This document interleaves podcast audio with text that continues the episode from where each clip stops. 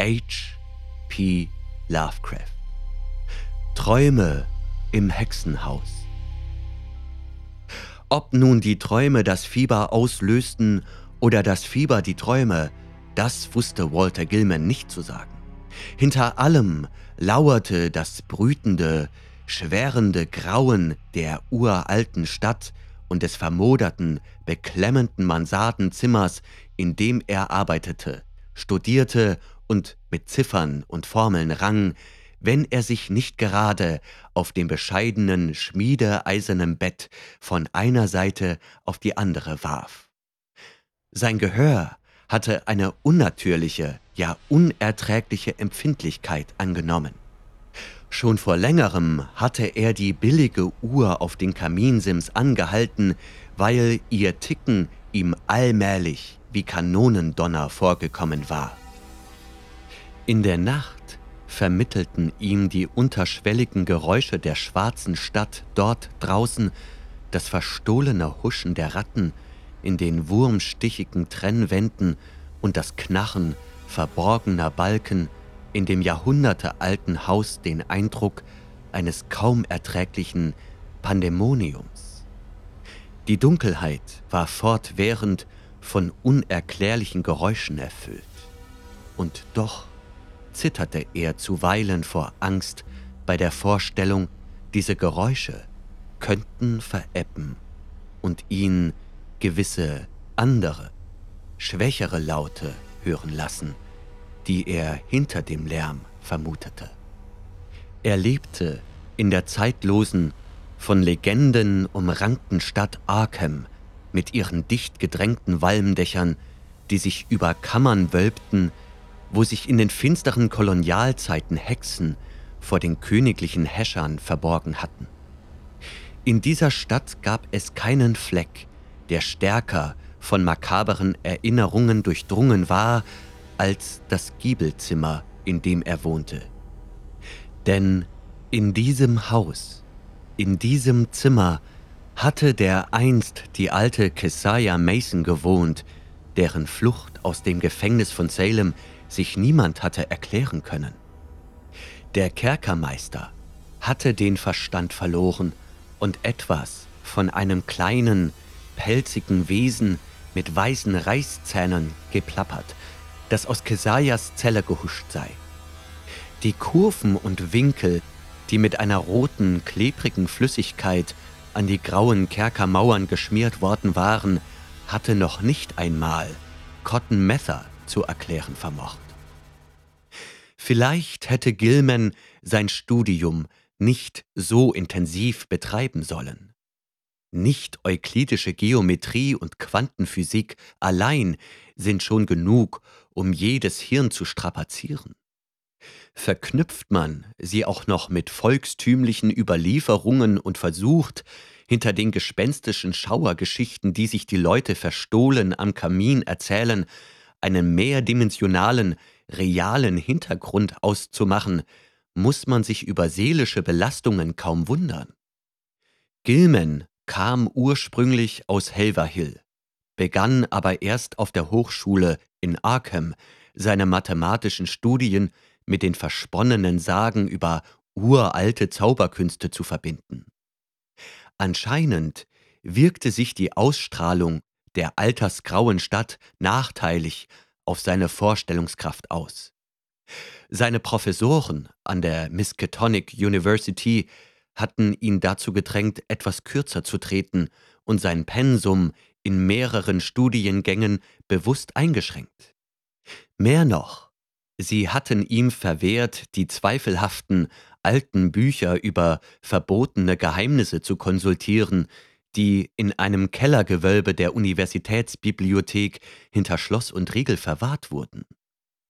Doch all diese Vorkehrungen kamen zu spät denn Gilman verfügte bereits über einige schreckliche Hinweise aus dem gefürchteten Necronomicon des Abdul al-Hasret, aus dem bruchstückhaften Buch Eibon und aus von Junsts verbotenem Werk Unaussprechliche Kulte, die er mit seinen abstrakten Formeln über die Eigenschaften des Raumes und die Verbindungen zwischen bekannten und unbekannten Dimensionen in Beziehung setzen konnte. Er wusste, dass sein Zimmer sich in einem alten Hexenhaus befand. Aus eben diesem Grund hatte er es gemietet. Im Archiv von Essex County fand sich viel Material über den Prozess gegen Keziah Mason und das, was sie unter der Folter dem Scharfrichter gestanden hatte, faszinierte Gilman über alle Maßen. Dem Richter Hethorn hatte sie etwas von Linien und Kurven erzählt, die einem Wege über die Grenzen des Raums hinaus in andere Räume wiesen, und sie hatte behauptet, dass eben solche Linien und Kurven bei gewissen mitternächtlichen Zusammenkünften im dunklen Tal des weißen Steines jenseits von Meadow Hill und auf der unbewohnten Insel im Fluss häufig Verwendung fänden. Außerdem hatte sie vom schwarzen Mann gesprochen, von ihrem Eid und von ihrem neuen, geheimen Namen, Nahab. Dann hatte sie die erwähnten Symbole an die Mauern ihrer Zelle gemalt und war verschwunden. Gilman glaubte die sonderbaren Geschichten über Kesaja, und er hatte ein eigenartiges Prickeln verspürt, als er in Erfahrung gebracht hatte, dass ihr Haus nach über 235 Jahren noch immer stand. Als er die Gerüchte über Kesajas fortwährende Gegenwart in dem alten Haus und den engen Gassen hörte, das Gerede über unregelmäßige Bissspuren von menschlichen Zähnen, die man an Schlafenden in diesem und in anderen Häusern entdeckt hatte, über die Schreie von Kindern um die Walpurgisnacht und Halloween herum, über den Gestank, den man nach diesen gefürchteten Feiertagen häufig in der Dachkammer des alten Hauses wahrnahm und über das kleine, pelzige, scharfzähnige Wesen, das angeblich in dem modrigen Bauwerk und der Stadt umherstreunte und in den dunklen Stunden vor Tagesanbruch neugierig Menschen beschnupperte, da fasste er den Entschluss, in dem Haus zu wohnen, koste es, was es wolle. Es war nicht schwer, dort ein Zimmer zu bekommen. Das unbeliebte Haus war schwer zu vermieten und wurde schon seit längerem als billige Unterkunft genutzt. Gilman hätte nicht in Worte fassen können, was er dort eigentlich zu finden erwartete. Ihm war lediglich klar, dass er in dem Gebäude wohnen wollte, in dem im 17. Jahrhundert eine gewöhnliche Frau durch irgendeinen Umstand mehr oder weniger unvermittelt mathematische Einsichten erlangt hatte, die vielleicht sogar die modernsten Errungenschaften von Planck, Heisenberg, Einstein und de Sitter übertrafen. In der Hoffnung, Reste von rätselhaften Zeichnungen zu entdecken, untersuchte er die Holz- und Gipswände an jeder möglichen Stelle, wo die Tapete sich gelöst hatte, und binnen einer Woche gelang es ihm, in das nach Osten gelegene Mansardenzimmer einzuziehen, in dem Kesaja angeblich ihre Hexenkünste ausgeübt hatte. Es stand leer, niemand war je bereit gewesen, lange darin zu wohnen. Doch der Hauswirt, ein Pole, vermietete es nur ungern.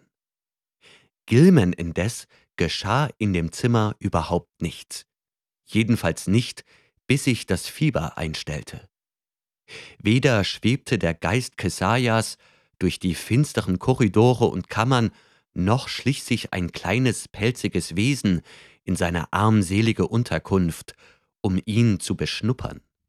Und seine unablässige Suche wurde nicht mit Aufzeichnungen von Zaubersprüchen der Hexe belohnt. Manchmal schlenderte er durch den schattigen Irrgarten der ungepflasterten, modrig riechenden Gassen, wo scheußliche braune Häuser unbestimmbaren Alters windschief einander lehnten und ihn mit ihren kleinen Fenstern höhnisch anzustachen schienen.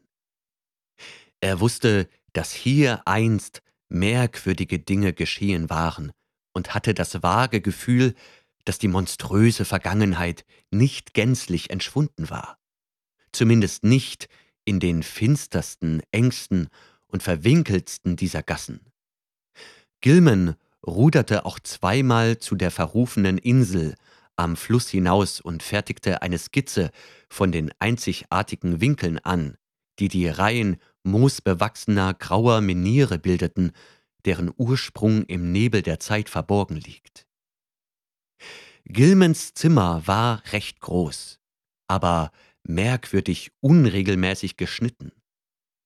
Die Nordwand verlief von der vorderen zur hinteren Ecke schräg nach innen, während die niedrige Decke in dieselbe Richtung sanft abfiel. Abgesehen von einem unübersehbaren Rattenloch und weiteren Löchern, die zugestopft worden waren, gab es keine Zugangsmöglichkeit, auch keinen Hinweis auf einen früheren Zugangsweg. In den Raum, der zwischen der schrägen Wand und der Außenmauer der Nordseite des Hauses liegen musste, obwohl man von außen sah, dass vor langer Zeit an dieser Wand ein Fenster zugemauert worden war. Die Dachstube über dem Zimmer, deren Boden ziemlich abschüssig sein musste, war ebenfalls unzugänglich. Als Gilman mit einer Leiter zu dem spinnwebverhangenen Speicher über dem Dachgeschoss hinaufstieg, entdeckte er eine Stelle im Fußboden, an der sich früher einmal eine Öffnung befunden haben musste, die nun mit alten Holzbrettern fest verschlossen und mit starken Holzpflöcken gesichert war, wie sie in der Kolonialzeit von den Zimmermannsleuten verwendet wurden. Mit all seiner Überredungskunst konnte Gilman den unerschütterlichen Hauswirt nicht dazu bewegen, ihn einen dieser beiden verschlossenen Räume untersuchen zu lassen. Im Laufe der Zeit beschäftigte er sich immer intensiver mit der Wand und der Decke, die beide so unregelmäßig verliefen. Er fing an, aus den merkwürdigen Winkeln eine mathematische Bedeutung herauszulesen, die ihm vage Hinweise auf ihren Sinn und Zweck zu liefern schien. Die alte Kesaja, so überlegte er, mochte ihre guten Gründe gehabt haben, in einem Raum mit solch eigenartigen Winkeln zu wohnen.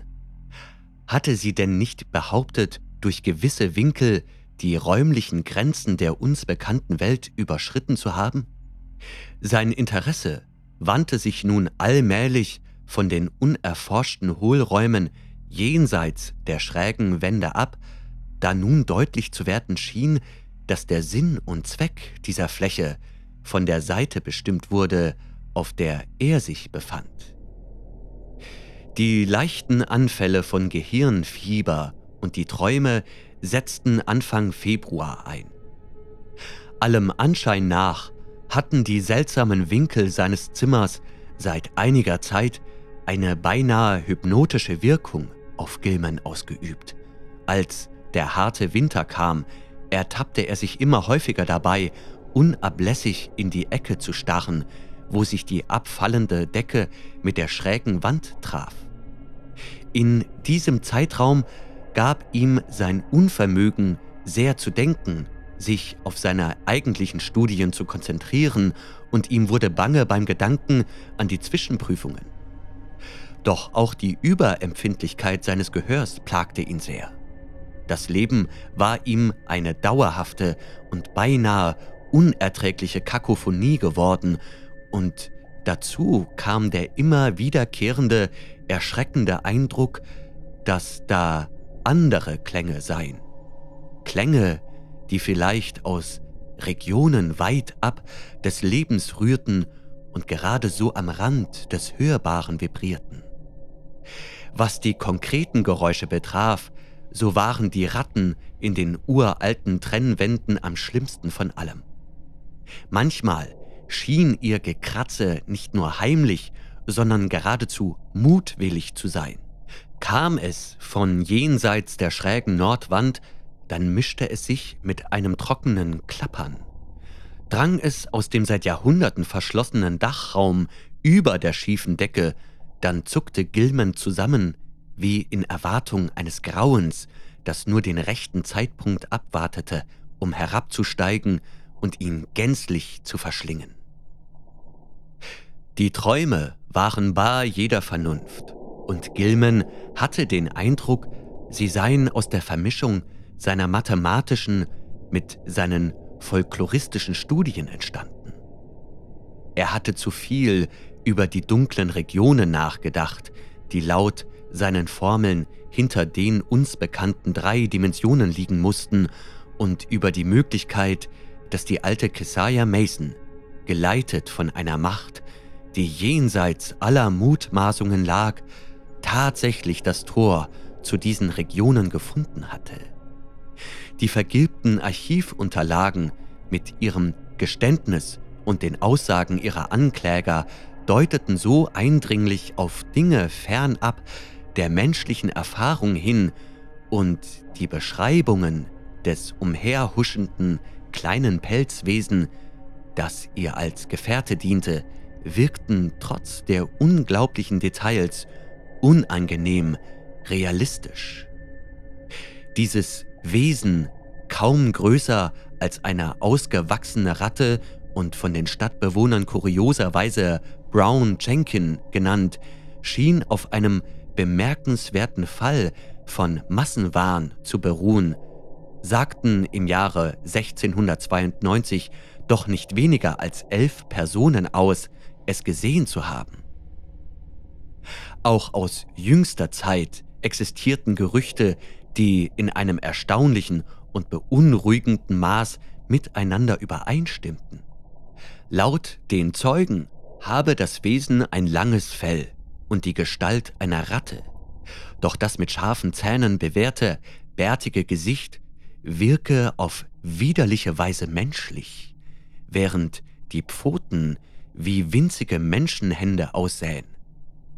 Es fungiere als Bote zwischen der alten Kesaja und dem Teufel und ernähre sich vom Blut der Hexe, das es wie ein Vampir aussaugte. Seine Stimme wurde als ekelhaftes Kichern beschrieben, außerdem beherrsche es sämtliche Sprachen.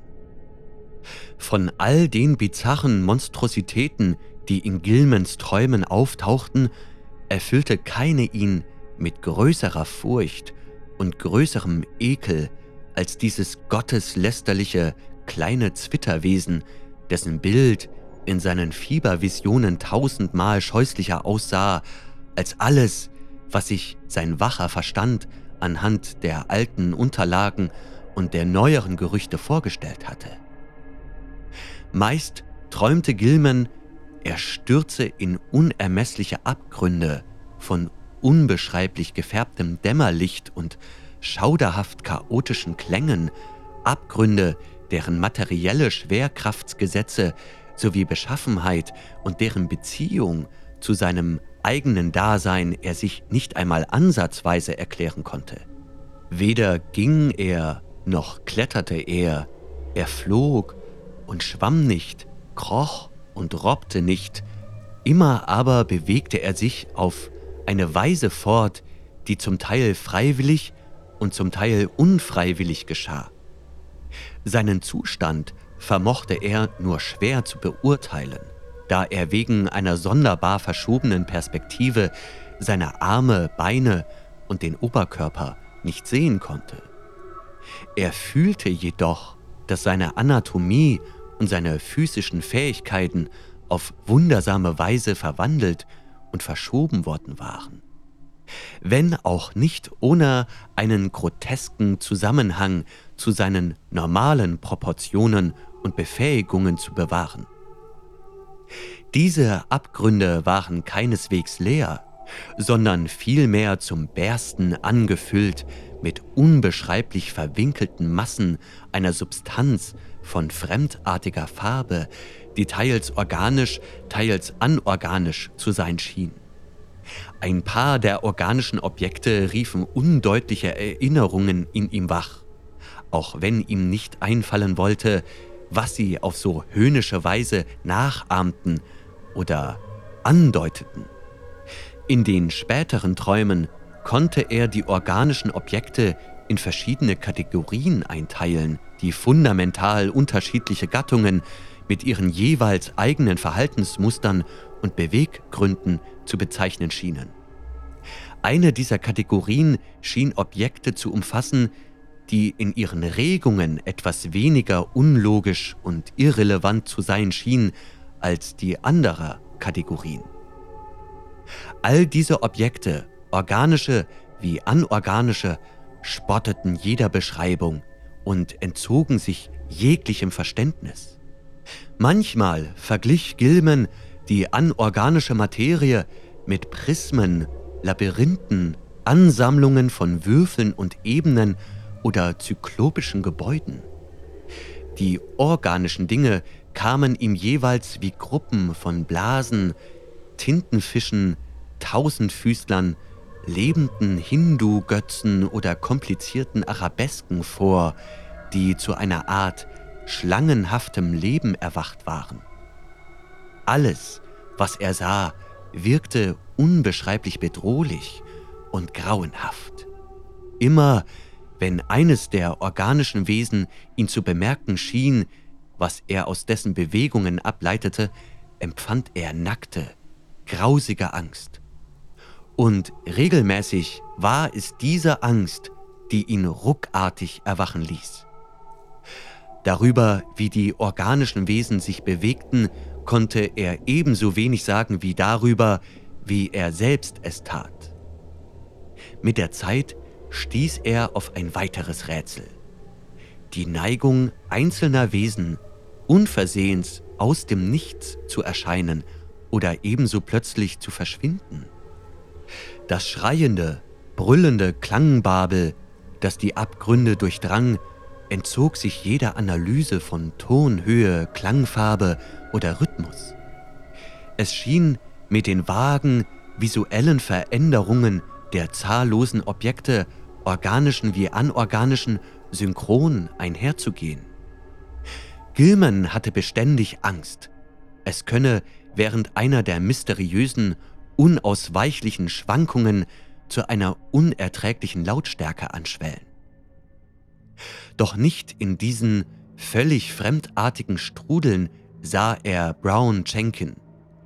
Dieses entsetzliche kleine Schreckgespenst war leichteren, klareren Träumen vorbehalten, die ihm stets zusetzten, bevor er in den tiefsten Schlaf fiel.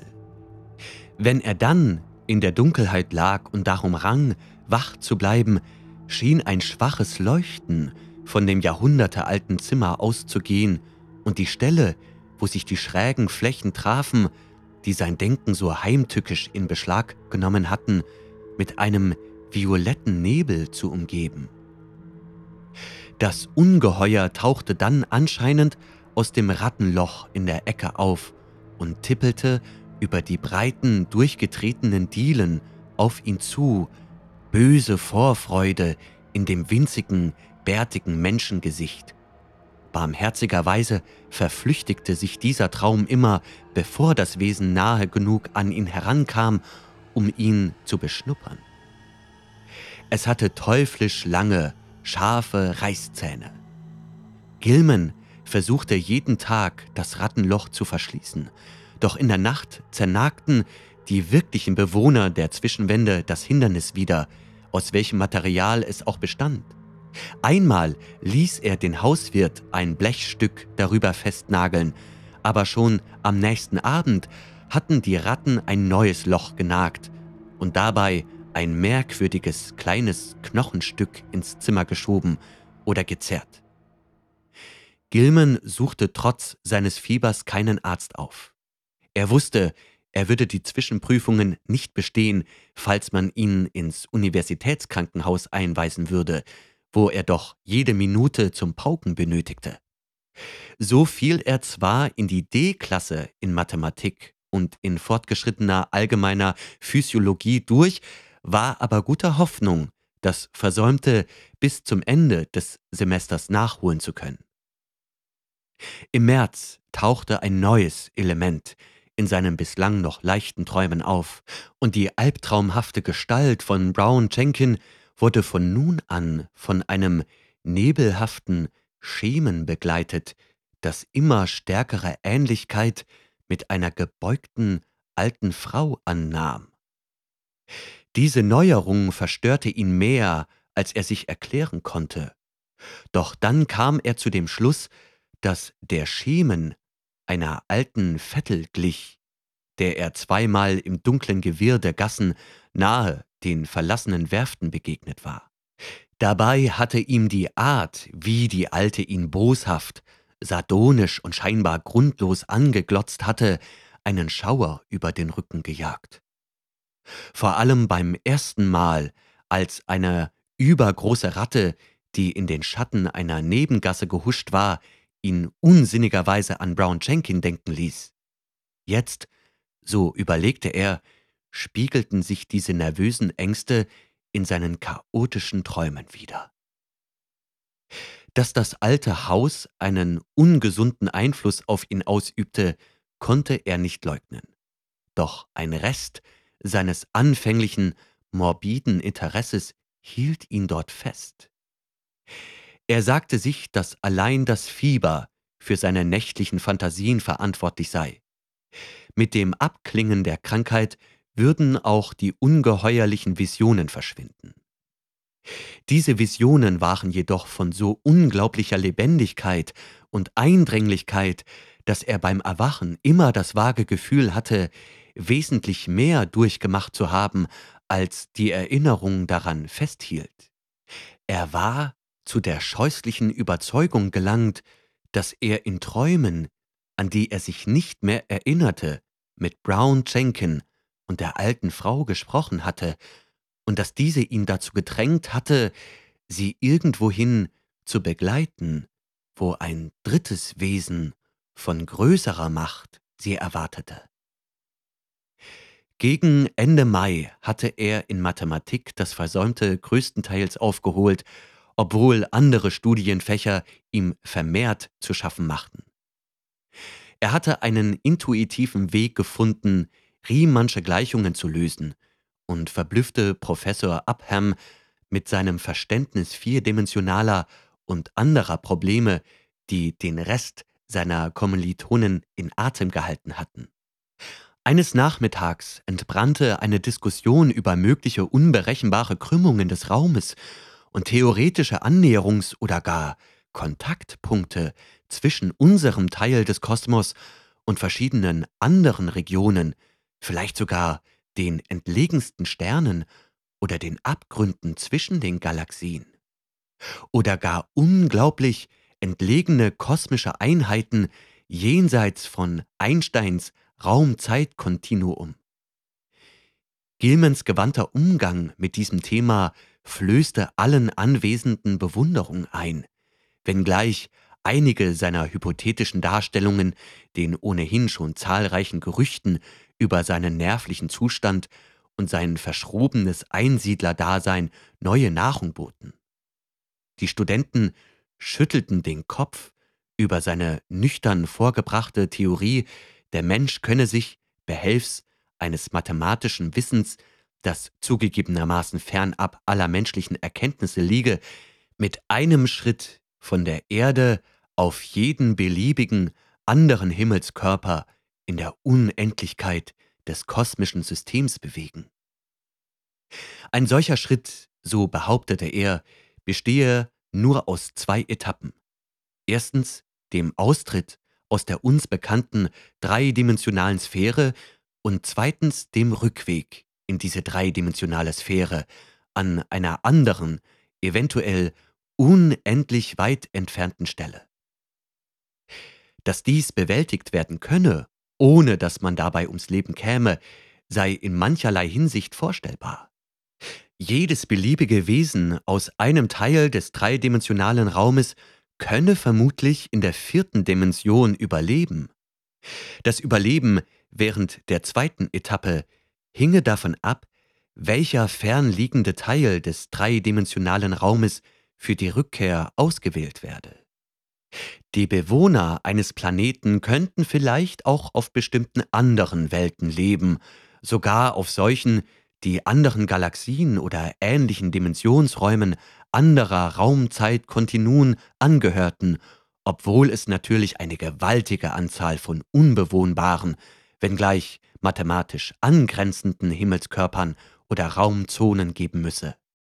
Auch sei es möglich, dass die Bewohner einer gegebenen Dimension den Übergang in viele unbekannte und unbegreifliche Bereiche zusätzlicher oder unendlich vervielfältigter Dimensionen gleich ob innerhalb oder außerhalb des gegebenen Raumzeitkontinuums unbeschadet überstehen könnten und dass das Gegenteil davon ebenfalls zutreffe. Dies sei bloße Spekulation, doch könne man mit ziemlicher Sicherheit davon ausgehen, dass die Art der Mutation, die der Übergang von einer Dimensionsebene zur nächst höheren mit sich bringe, die biologische Integrität, wie wir sie verstehen, nicht in Mitleidenschaft ziehe. Gilman brachte nicht klar zum Ausdruck, welche Gründe er für diese letzte Mutmaßung hatte, doch wurde seine Unbestimmtheit in diesem Punkt durch seine Klarheit bei anderen komplexen Themen mehr als aufgewogen. Professor Upham war besonders beeindruckt von seinem Nachweis der Verwandtschaft zwischen höherer Mathematik und gewissen Aspekten magischer Lehren, die aus uralten Quellen, ob nun menschlicher Herkunft oder nicht, durch die Zeiten weitergereicht worden seien und deren Wissen vom Kosmos und seinen Gesetzen umfassender sei als das heutige. Gegen Anfang April machte Gilman sich große Sorgen, weil sein langwieriges Fieber nach wie vor nicht abklingen wollte. Auch das, was einige seiner Hausgenossen über sein Schlafwandeln sagten, beunruhigte ihn. Anscheinend verließ er häufig das Bett. Dem Mann, der das Zimmer unter ihm bewohnte, war aufgefallen, dass die Dielen zu gewissen Stunden knarrten. Dieser Bursche behauptete auch, nachts oftmals Schritte von Füßen zu hören, die beschuht waren.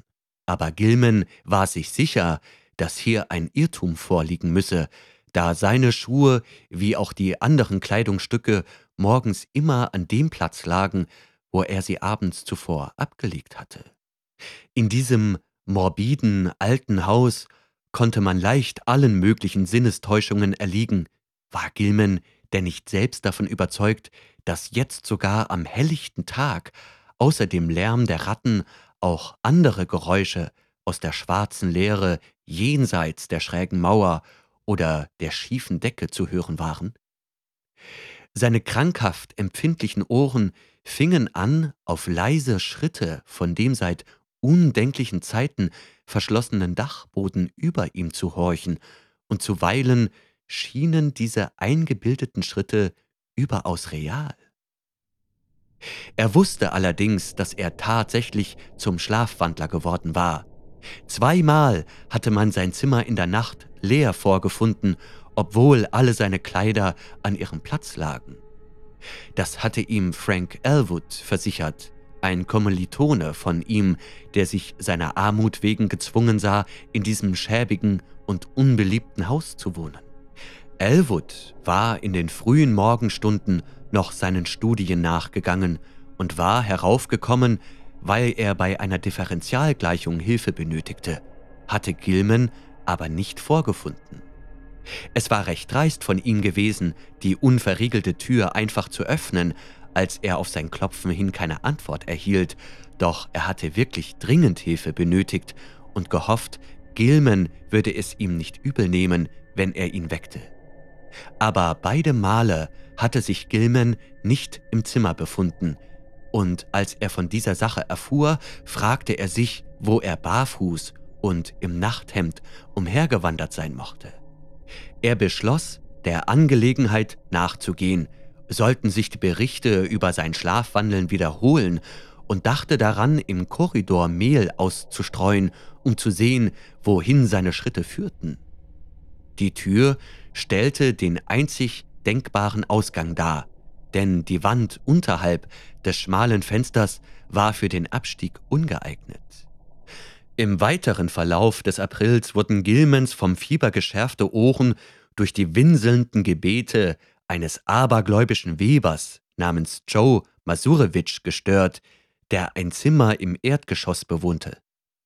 Masurewitsch hatte lange umständliche Geschichten über den Geist der alten Kesaja und das pelzige, schnüffelnde Wesen mit den spitzen Reißzähnen erzählt und behauptet, von ihnen zuweilen so übel bedrängt zu werden, dass allein sein silbernes Kruzifix, das Pater Iwanicki von der Kirche St. Stanislaus ihm zu diesem Zweck gegeben hatte, ihm Erleichterung böte. Nun bete er, weil der Hexensabbat näher rücke. Am Vorabend des 1. Mai sei die Walpurgisnacht, wenn die finstersten Schrecken der Hölle die Erde heimsuchten und alle Sklaven Satans sich zu unbeschreiblichen Riten und Untaten zusammenfänden. In Arkham sei dies immer eine schlechte Zeit, auch wenn die feinen Herrschaften in der Miskatonic Avenue, der High Street und der Sultanstall Street vorgeben, nichts von diesen Dingen zu wissen.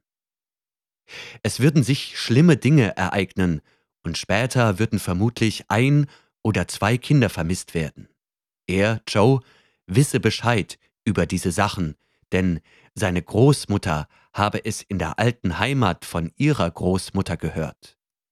Zu dieser Zeit sei es klug zu beten und den Rosenkranz in der Hand zu halten. Seit drei Monaten schon seien Kesaja und Brown Jenkins seinem Zimmer nicht mehr nahe gekommen, auch nicht dem von Paul Joinski oder sonst wem, und es sei gewiss kein gutes Zeichen, wenn sie sich derart zurückhielten. Dann heckten sie bestimmt etwas aus. Gilman suchte am 16. des Monats die Praxis seines Hausarztes auf und war überrascht, als er erfuhr, dass seine Temperatur nicht so hoch war, wie er befürchtet hatte. Der Arzt befragte ihn streng und gab ihm den Rat, einen Nervenspezialisten zu konsultieren. Im Nachhinein war Gilman froh, nicht den noch neugierigeren Universitätsarzt hinzugezogen zu haben. Der alte Waldron der schon zuvor seine Aktivitäten eingeschränkt hatte, hätte ihm mit Sicherheit strengste Ruhe auferlegt. Und das war jetzt gänzlich unmöglich, wo er der großartigen Lösung seiner Berechnungen so nahe war. Er stand an der Grenze zwischen dem bekannten Universum und der vierten Dimension, und wer konnte schon sagen, wie viel weiter er noch vorstoßen könne? Doch noch während er diese Gedanken abwog, fragte er sich, woher er seine seltsame Gewissheit nahm. Kam dieses Gefühl einer drohenden Gefahr aus den Formeln, mit denen er Tag für Tag seine Hefte füllte?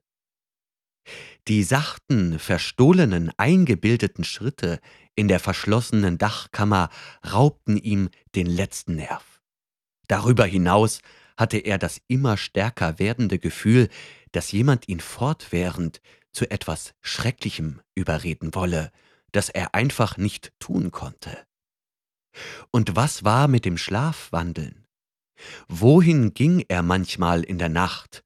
Und woher kam diese schwache Andeutung von Tönen, die zuweilen selbst am helllichten Tag, wenn er völlig wach war, durch das Wirrwarr der gewöhnlichen Laute an sein Ohr drangen?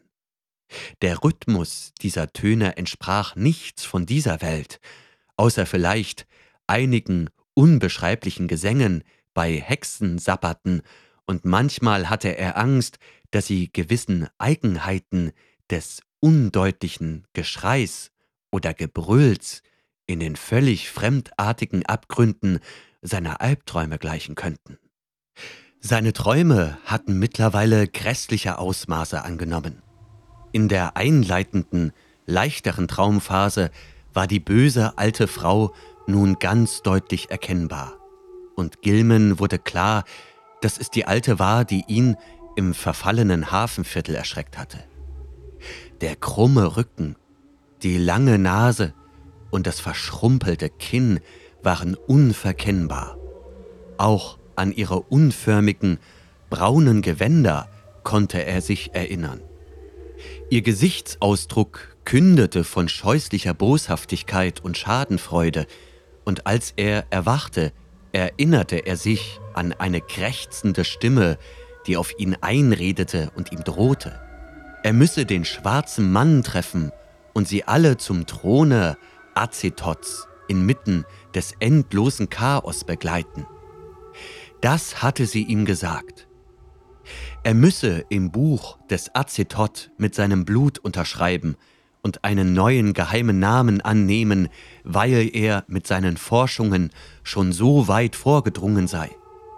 Was ihn davon abhielt, sie und Brown Jenkin und das andere Wesen zum Thron des Chaos zu begleiten, wo die dünnen Flöten irre spielten, war die Tatsache, dass er den Namen Acetot im Necronomicon gelesen hatte und wusste, dass dieser für eine urzeitliche, böse Macht stand, die zu schrecklich war, um sie zu beschreiben.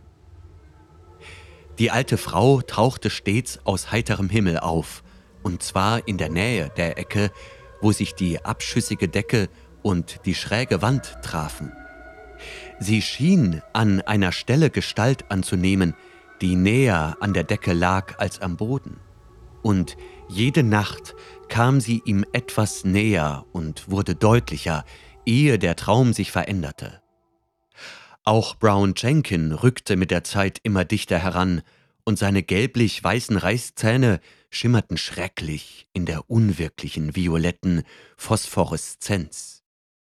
Sein schrilles, widerwärtiges Kichern blieb Gilman immer länger im Ohr, und eines Morgens konnte er sich daran erinnern, dass das Wesen die Worte Acetot und Nyarlathotep ausgesprochen hatte.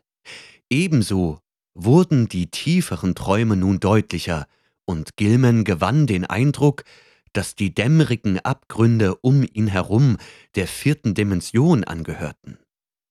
Die organischen Wesenheiten, deren Bewegungen am wenigsten irrelevant und unmotiviert erschienen, waren vermutlich Projektionen von Lebensformen unseres Planeten, einschließlich menschlicher Wesen.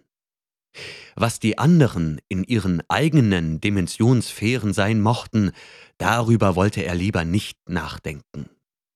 Zwei der sich weniger ziellos bewegenden Wesen, eine recht große Anhäufung schimmernder, länglicher, kugelförmiger Blasen und ein sehr viel kleineres Polyeder von unbestimmbarer Farbe aus rasch sich ändernden Flächenwinkeln, schienen von ihm Notiz zu nehmen und ihm bei seinen Bewegungen inmitten der gewaltigen Prismen, Labyrinthe, Ansammlungen von Würfeln, Flächen und Quasi-Gebäuden zu folgen. Währenddessen wurde das undeutliche Kreischen und Brüllen immer lauter, als strebe es einem monströsen Höhepunkt völlig unerträglicher Lautstärke entgegen. In der Nacht vom 19. auf den 20. April erfolgte eine neue Entwicklung. Gilman bewegte sich halb unfreiwillig durch die dämmerigen Abgründe und die Blasenmasse und das kleine Polyeder schwebten ihm voraus, als ihm die eigenartig normal wirkenden Winkel am Rande einer riesigen Prismenanhäufung neben ihm auffielen. Eine Sekunde später hatte er den Abgrund verlassen und stand zitternd inmitten einer felsigen Hügellandschaft, die in helles, diffuses, grünes Licht getaucht war. Er war barfuß und im Schlafanzug, und als er zu gehen versuchte, merkte er, dass er kaum die Füße vom Boden heben konnte. Ein wirbelnder Dunst verdeckte alles außer dem hügeligen Gelände und seiner unmittelbaren Umgebung, und er erbebte bei dem Gedanken an die Geräusche, die aus diesem Dunst emporsteigen könnten. Dann sah er zwei Gestalten, die mühsam auf ihn zukrochen. Die alte Frau und das kleine pelzige Wesen. Die Alte strengte sich an, um auf die Knie zu kommen und die Arme auf eigentümliche Weise vor der Brust zu kreuzen, während Brown Jenkin mit einer grässlich menschlichen Vorderpfote, die er offensichtlich mit einiger Mühe hob, in eine bestimmte Richtung wies. Gilman, von einem ihm unergründlichen Impuls angespornt, schleppte sich vorwärts in die Richtung, die der Winkel der Arme der alten Frau und die Pfote des kleinen Ungeheuers bestimmten. Kaum hatte er drei Schritte gemacht, befand er sich wieder im dämmerigen Abgrund. Geometrische Umrisse brodelten rings um ihn her, und schwindelnd stürzte er in endlose Tiefen. Schließlich erwachte er in seinem Bett in dem sonderbar verwinkelten Mansardenzimmer des unheimlichen alten Hauses. An diesem Morgen war er zu nichts zu gebrauchen und blieb seinen Vorlesungen an der Universität fern. Etwas Unbekanntes zog seinen Blick in eine scheinbar belanglose Richtung. Er konnte nicht anders. Er musste auf einen bestimmten leeren Fleck auf dem Boden starren. Als der Tag voranschritt, richteten sich seine Augen allmählich woanders hin, und um die Mittagsstunde hatte er den Drang überwunden, ins Leere zu starren. Gegen zwei Uhr nachmittags ging er aus, um sein Mittagessen einzunehmen. Und als er durch die engen Gassen der Stadt schlenderte, ertappte er sich immer wieder dabei, die südöstliche Richtung einzuschlagen. Nur mit einiger Mühe konnte er in einem Café in der Church Street Halt machen, und nach dem Essen verspürte er diesen unerklärlichen Drang umso stärker. Er würde wohl doch einen Nervenspezialisten aufsuchen müssen. Vielleicht stand das Problem ja mit seinem Schlafwandeln in Zusammenhang. Aber zunächst könnte er wenigstens versuchen, den krankhaften Bann selbst zu brechen. Er bezweifelte nicht, dass er sich von diesem Drang noch zu befreien vermochte, und deshalb begehrte er mit all seiner Willenskraft dagegen auf und zwang sich, Richtung Norden über die Garrison Street zu gehen. Als er die Brücke erreichte, die über dem Miskatonic führte, brach ihm der kalte Schweiß aus und er klammerte sich an das Eisengeländer, während er stromaufwärts zu der verrufenen Insel sah, deren regelmäßig angeordnete, uralte Meniere im Licht des Nachmittags finster vor sich hin brüteten. Dann zuckte er vor Schreck zusammen, denn auf der verlassenen Insel sah er klar und deutlich, eine lebendige Gestalt, und ein zweiter Blick verriet ihm, dass es sich mit Gewissheit um die merkwürdige alte Frau handelte, deren finsteres Bild sich mit so verheerenden Folgen in seine Träume geschlichen hatten. Das hohe Gras neben ihr bewegte sich, als würde ein kleineres Lebewesen am Boden umherkriechen. Als die Alte sich in seine Richtung umwandte, verließ er fluchtartig die Brücke und zog sich in die labyrinthartigen Gassen des Hafenviertels der Stadt zurück. Soweit die Insel auch von ihm entfernt gewesen war, er konnte sich des Eindrucks nicht erwehren, dass der sardonische Blick der gebeugten, braun gekleideten uralten Gestalt eine ungeheuerliche und unbezwingbare Bösartigkeit übertragen konnte. Der Drang, sich in südöstliche Richtung zu bewegen, machte sich noch immer bemerkbar, und nur mit erheblicher Anstrengung konnte Gilman sich zurück in das alte Haus und die wackeligen Stufen hinauf in sein Zimmer schleppen. Stundenlang saß er schweigend und untätig da, und sein Blick verlagerte sich allmählich nach Westen. Ungefähr um sechs Uhr abends vernahm er dank seines geschärften Gehörs die winselnden Gebete des Joe Mesurewitsch zwei Etagen tiefer, und voller Verzweiflung schnappte er sich seinen Hut und lief hinaus auf die Straße, die ins goldene Licht der untergehenden Sonne getaucht war. Er ließ sich von dem Drang, der ihn nun geradewegs nach Süden zog, führen, wohin immer es auch gehen sollte. Eine Stunde später war es bereits dunkel und er befand sich auf den offenen Feldern jenseits des Hangmans Brook, die schimmernden Sterne des Frühlingshimmels über ihm. Der Drang zu gehen wurde nach und nach von dem Drang abgelöst, auf mystische Weise in das Universum zu schreiten, und mit einem Mal wurde ihm bewusst, was ihn eigentlich anzog. Es befand sich am Himmel.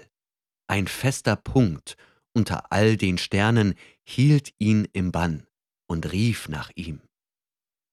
Anscheinend lag dieser Punkt irgendwo zwischen dem Sternbild der Hydra und dem Schiff Argo, und er wusste, dass er sich bereits seit seinem Erwachen im Morgengrauen zu dem Punkt hingezogen gefühlt hatte.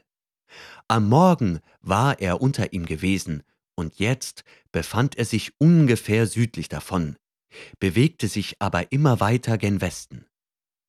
Was sollte das wieder bedeuten? Verlor er den Verstand? Wie lange würde es noch dauern? Erneut bot Gilman all seine Willenskraft auf und schleppte sich in das düstere alte Haus zurück. Masurewitsch erwartete ihn an der Tür und schien zugleich darauf zu brennen und davor zurückzuscheuen, ihn mit dem neuesten abergläubischen Tratsch zu versorgen. Es ging um das Hexenlicht. Joe war vorige Nacht ausgegangen, um zu feiern. In Massachusetts war Heldengedenktag gewesen und erst nach Mitternacht zurückgekehrt. Als er draußen an dem Haus hochgeblickt hatte, habe er zuerst geglaubt, Gilmans Fenster sei dunkel, dann aber das schwache violette Glühen dahinter bemerkt. Nun wollte er den Herrn vor diesem Glühen warnen, denn jedermann in Arkham wisse doch, dass dies Keziahs Hexenlicht sei, das Brown Jenkin und das Gespenst der alten Vettel umgebe. Er habe das früher nicht erwähnt, müsse es aber nun sagen, weil es bedeutete, dass Keziah und ihr langzahniger Gefährte den jungen Herrn heimsuchten. Manchmal hätten er selbst, Paul Choinski und der Hauswirt Dombrowski den Eindruck, durch die Ritzen der verschlossenen Dachkammer über dem Zimmer des jungen Herrn dringe Licht, doch hätten sie alle entschieden, nichts darüber zu sagen. Es sei allerdings ratsam für den jungen Herrn ein anderes Zimmer zu nehmen und sich bei einem guten Priester wie Pater Iwanicki ein Kruzifix zu besorgen. Der Mann plapperte immer weiter, und Gilman spürte, wie eine unsägliche Panik ihm die Kehle zuschnürte. Er wusste, Joe war gewiss mehr oder weniger betrunken gewesen, als er letzte Nacht nach Hause gekommen war, dennoch machte die Erwähnung des violetten Lichtes in seinem Mansardenzimmer einen fürchterlichen Eindruck auf ihn. In seinen leichteren Träumen, die seinem Sturz in unbekannte Abgründe vorangegangen waren, hatte ein derartiges, flackerndes Glühen stets die alte Frau und das kleine Pelztier umgeben, und die Vorstellung, ein anderer, ein wacher Mensch könne dieses Traumlicht sehen, war bar jeder Vernunft. Doch wo sollte der Bursche eine solche Idee herhaben? War Gilman im Schlaf nicht nur durchs Haus gegangen, sondern hatte er dabei etwa auch geredet? Nein, sagte Joe, das habe er nicht. Aber Gilman musste dieser Sache nachgehen. Vielleicht würde Frank Elwood ihm etwas sagen können, auch wenn er ihn nur äußerst ungern fragte. Fieber, wilde Träume, Schlafwandeln, eingebildete Geräusche, ein zwanghaftes Hindrängen zu einem Fleck am Himmel und nun auch noch der Verdacht, dass er im Schlaf wirres Zeug redete. Er musste sein Studium unterbrechen, einen Nervenspezialisten aufsuchen und die Sache in Ordnung bringen.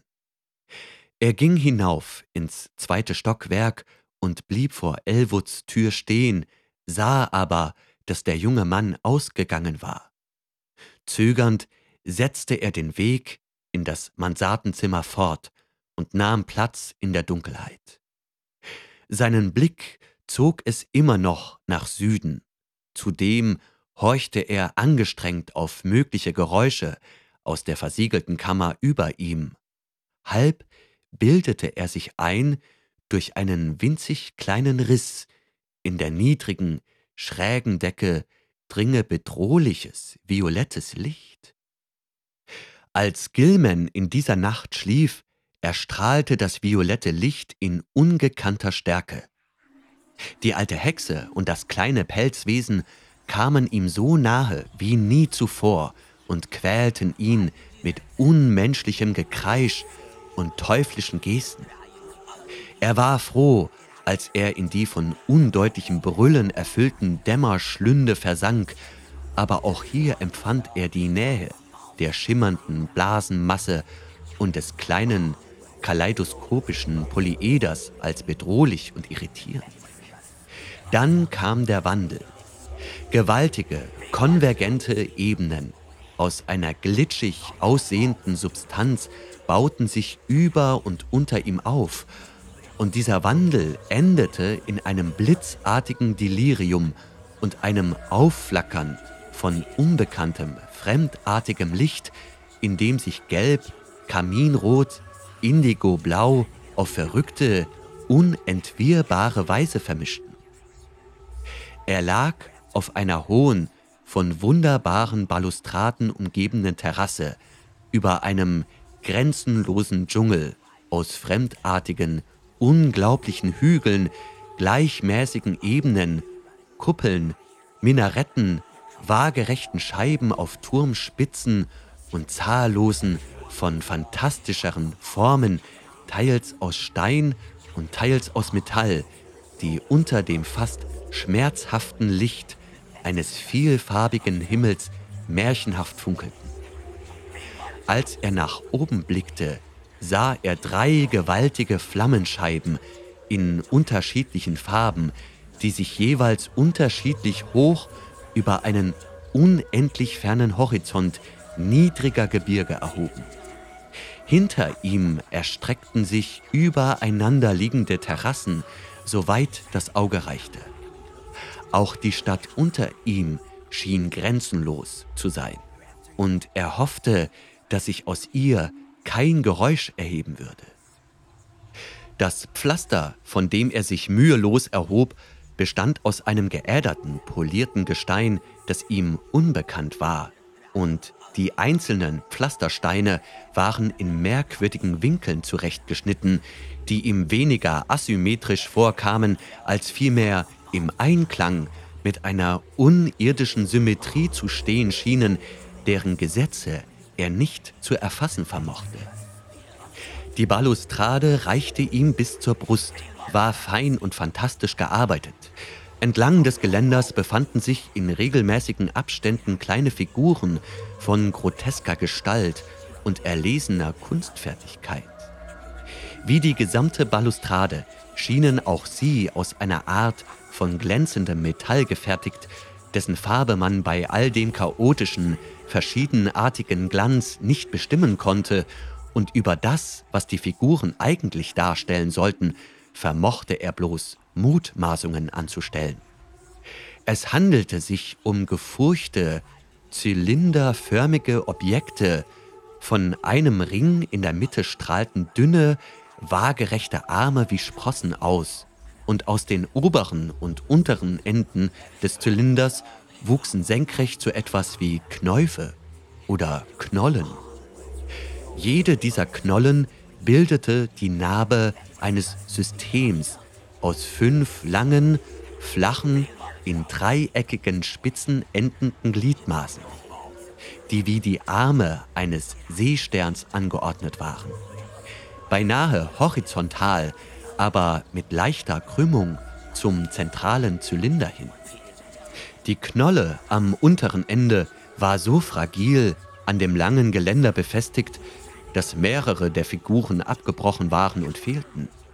Die Figuren waren vielleicht je zwölf Zentimeter groß, während die stachelähnlichen Arme einen Radius von ungefähr sieben Zentimetern beschrieben. Als Gilman aufstand, fühlten sich die Pflastersteine unter seinen bloßen Füßen heiß an. Er war völlig allein und als erstes ging er zur Balustrade und spähte wie benommen hinab auf die endlose, zyklopische Stadt, die fast 600 Meter unter ihm lag. Er horchte und glaubte, ein rhythmisches Klanggewirr leiser Pfeiftöne zu vernehmen, die aus den engen Straßen dort unten zu ihm aufstiegen und ein breites Tonspektrum abdeckten. Er bemühte sich, die Bewohner dieses Ortes erkennen zu können. Nach einer Weile machte ihn der Anblick schwindelig, und er wäre zu Boden gestürzt, hätte er sich nicht instinktiv an der prachtvollen Balustrade festgehalten. Mit der rechten Hand griff er nach einer der emporragenden Figuren und er konnte sich ein wenig aufrichten. Für die unglaublich fein gearbeitete Metallfigur war dies jedoch zu viel. Das stachelige Gebilde brach in seiner Hand ab. Er war noch immer halb benommen und hielt es weiterhin fest, während er mit der anderen Hand das glatte Geländer umfasste.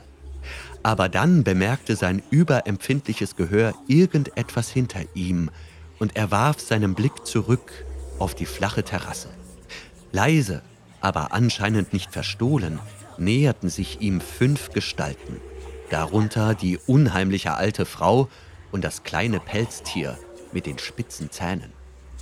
Die anderen drei raubten ihm die Besinnung, denn es waren Lebewesen von über zwei Metern Höhe, die genau wie die stacheligen Figuren auf der Balustrade geformt waren und sich spinnenartig auf ihren unteren Seesternarmen fortbewegten.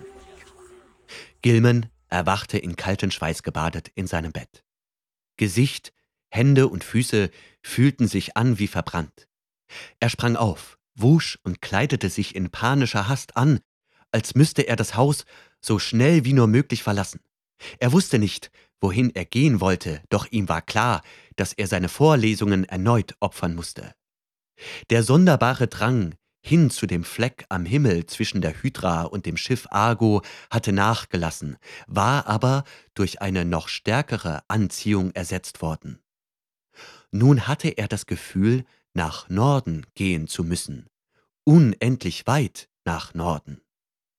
Er fürchtete sich davor, die Brücke zu überqueren, von der aus er die verlassene Insel im Miskatonic sehen konnte, und entschied sich deshalb für die Brücke in der Peabody Avenue. Er stolperte oft, weil seine Augen und Ohren fest auf einen äußerst fernen Punkt am wolkenlosen blauen Himmel gerichtet waren. Nach gut einer Stunde bekam er sich wieder einigermaßen unter Kontrolle und sah, dass er die Stadt weit hinter sich gelassen hatte. Überall ringsum erstreckte sich die unwirtliche Öde der Salzsümpfe und der schmale Weg vor ihm führte nach Innsmouth, jene uralte, halb verlassene Stadt, die die Bewohner Arkhams nur überaus ungern besuchen.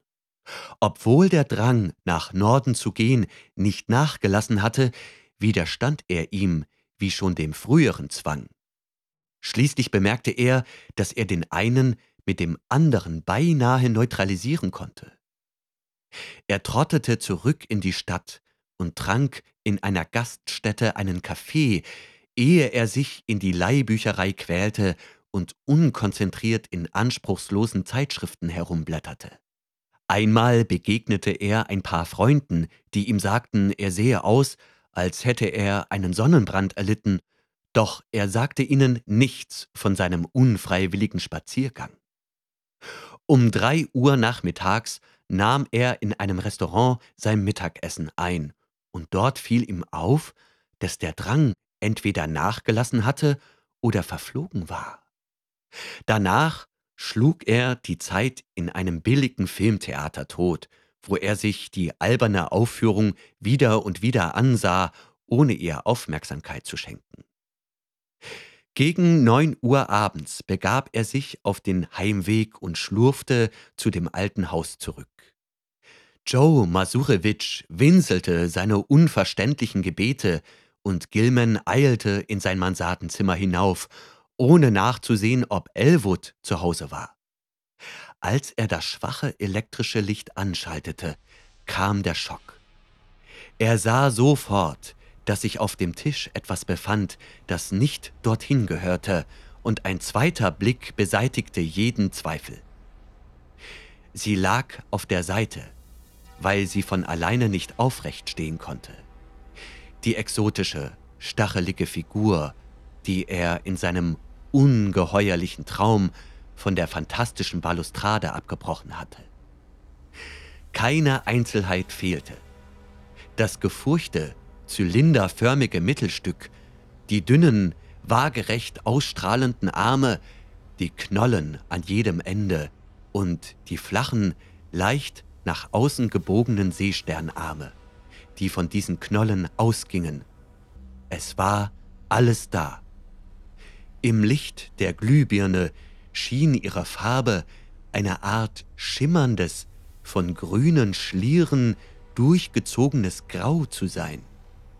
Gilman erkannte zu seinem Entsetzen, dass eine der Knollen eine gezackte Bruchstelle aufwies. Genau dort, wo die Figur in seinem Traum am Geländer befestigt gewesen war. Allein die Verwirrung und Lähmung, die sich seiner bemächtigten, hielten ihn davon ab, lauthals zu schreien. Diese Verschmelzung von Traum und Wirklichkeit war mehr, als er ertragen konnte. In seiner Benommenheit ergriff er das stachelige Ding und wankte die Treppen hinab zur Wohnung Dombrowskis, des Hauswirts. Die winselnden Gebete des abergläubischen Webers hallten noch immer durch die modrigen Gänge, doch Gilman schenkte ihnen keinerlei Beachtung. Der Hauswirt war zugegen und begrüßte ihn freundlich.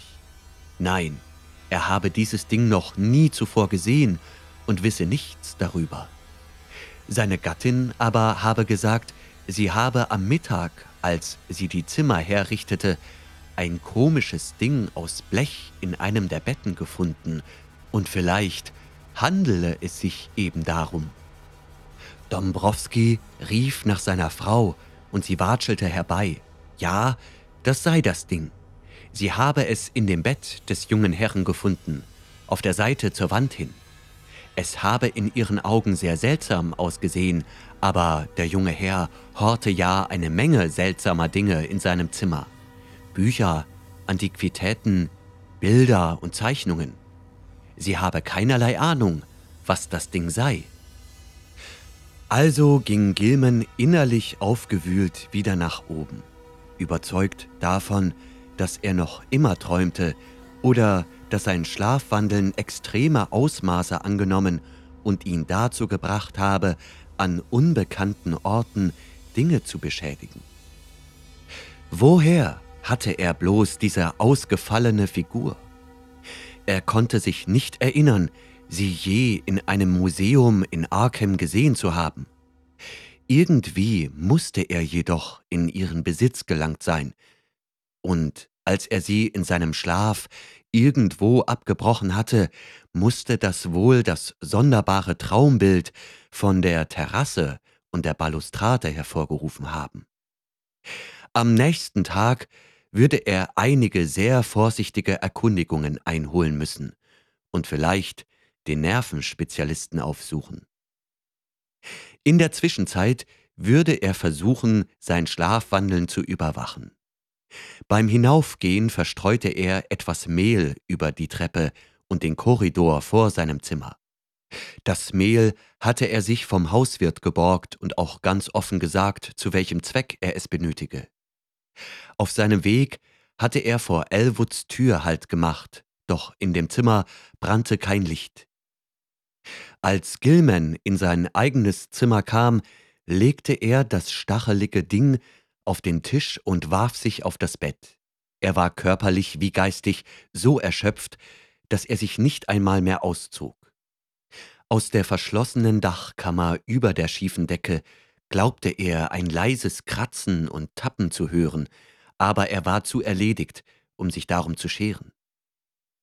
Der rätselhafte Nordwärtsdrang wurde wieder sehr stark, schien nun allerdings von einer niedrigeren Stelle am Himmel auszugehen. Im verwirrenden violetten Traumlicht kehrten die alte Frau und das Pelzwesen mit den Reißzähnen zu ihm zurück, und dieses Mal waren sie deutlicher erkennbar als je zuvor. Sie kamen ihm auch näher als bisher. Er fühlte, wie die Alte mit ihren runzligen Klauen seinen Arm ergriff. Er wurde aus dem Bett ins Leere gerissen und einen Moment lang hörte er ein rhythmisches Brüllen und sah die dämmerige Formlosigkeit der schemenhaften Schluchten, die um ihn herum brodelten. Doch das währte nur einen kurzen Augenblick. Gleich darauf befand er sich in einem rohen, kleinen, fensterlosen Raum mit grob gezimmerten Brettern und Balken, die bis knapp über den Kopf reichten und einem merkwürdig abschüssigen Fußboden. Dort standen niedrige Regale voll mit Büchern jeden Alters und in jedem Stadium des Verfalls, und in der Mitte des Raumes befanden sich ein Tisch und eine Bank, die beide anscheinend an Ort und Stelle genagelt waren. Oben auf den Regalen befanden sich kleine Gegenstände unbekannter Form und Art, und in dem flammend violetten Licht glaubte Gilman ein Gegenstück zu der stachligen Figur zu erkennen, die ihm so schreckliche Rätsel aufgegeben hatte. Zur Linken fiel der Fußboden schlagartig ab und mündete in einem dreieckigen schwarzen Loch, aus dem nach einem kurzen, trockenen Rascheln das scheußliche kleine Pelzwesen mit den gelben Reißzähnen und dem bärtigen Menschengesicht kletterte. Die boshaft grinsende Alte hielt ihn noch immer fest, und hinter dem Tisch stand eine Gestalt, die er noch nie zuvor gesehen hatte. Ein großer, schlanker Mann von pechschwarzer Hautfarbe, aber ohne die geringste Spur nekroider Physiognomie. Er hatte weder Haare noch Bart, und sein einziges Kleidungsstück war eine unförmige Robe aus schwerem, schwarzem Tuch.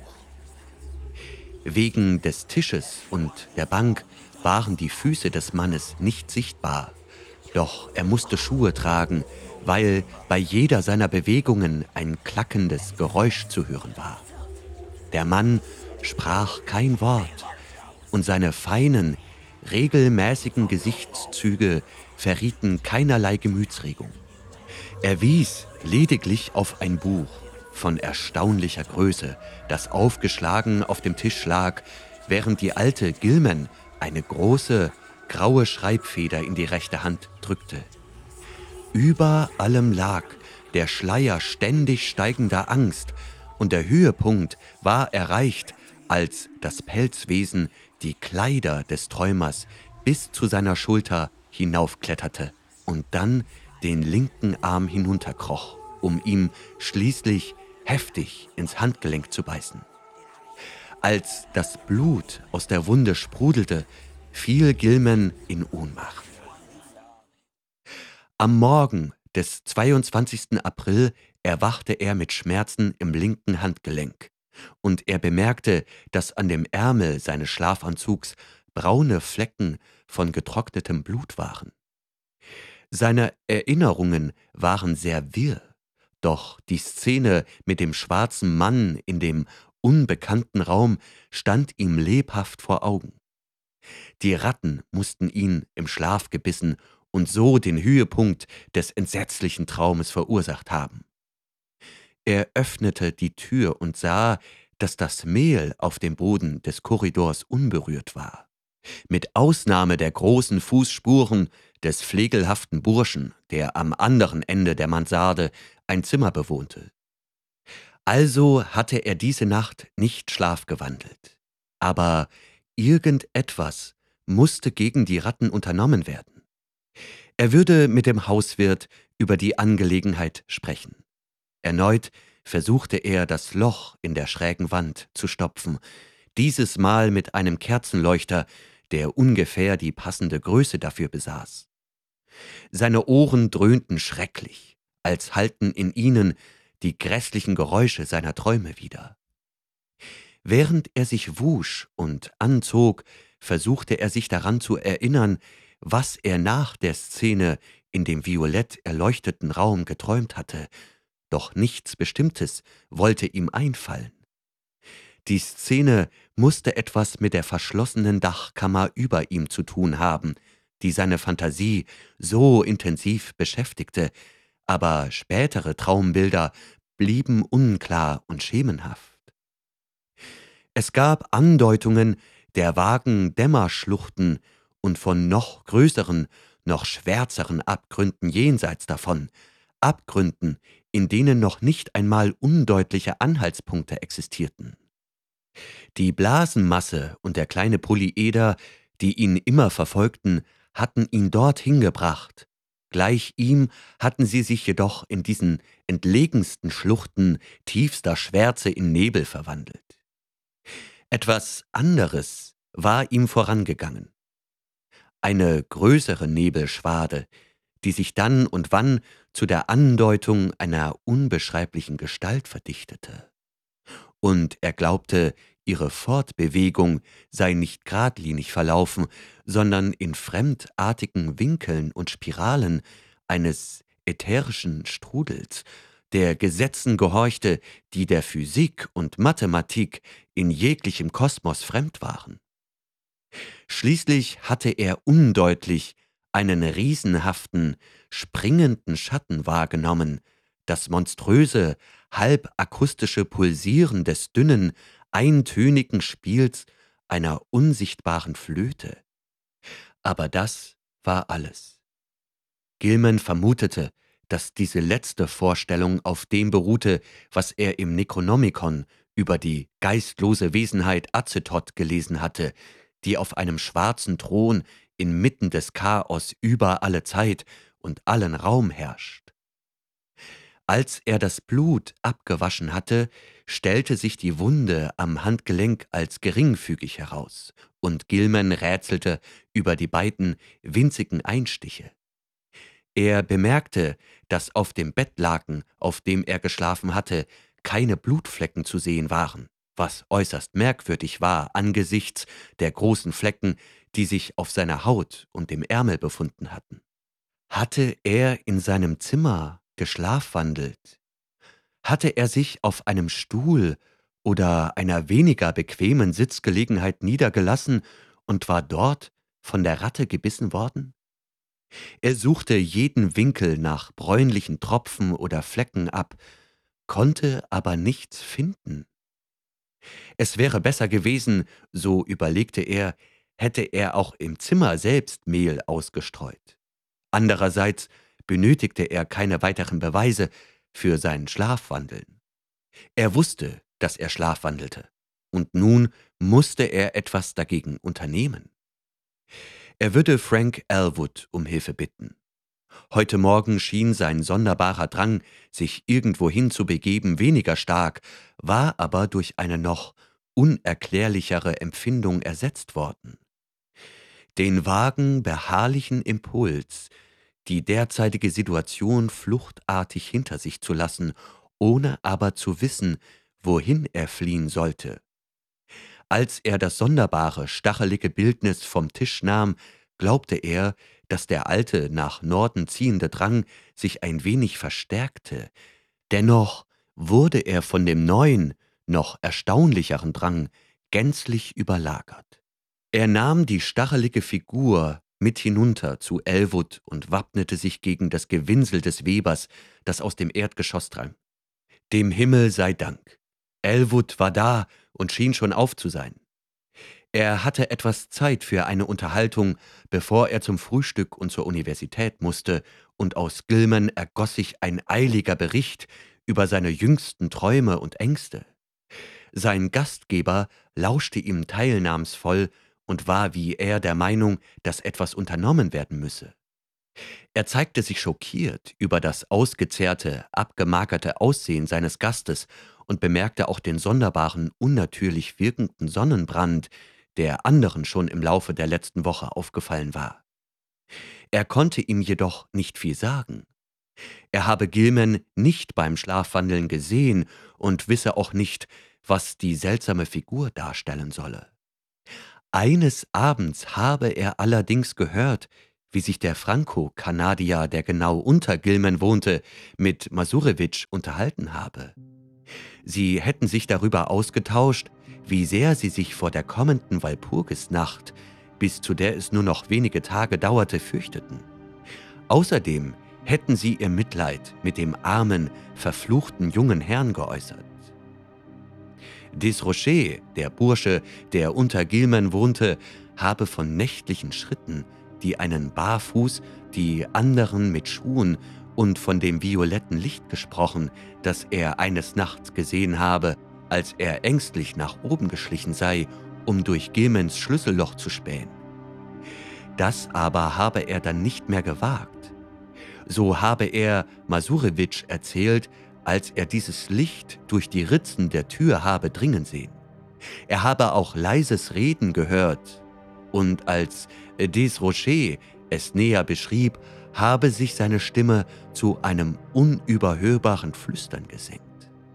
Elwood konnte sich nicht vorstellen, was diesen abergläubischen Figuren den Anlass zu ihrem Klatsch gegeben haben mochte, vermutete aber, dass zum einen Gilmans Angewohnheit, in der Nacht aufzubleiben und sein Reden und Gehen im Schlaf, und zum anderen die zeitliche Nähe der seit Alters gefürchteten Walpurgisnacht ihre Fantasie angestachelt haben könnten.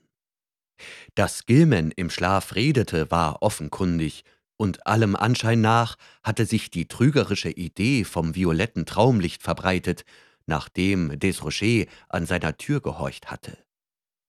Diese einfachen Menschen mochten sich leicht einbilden, mit eigenen Augen etwas Seltsames gesehen zu haben, von dem sie nur gehört hatten.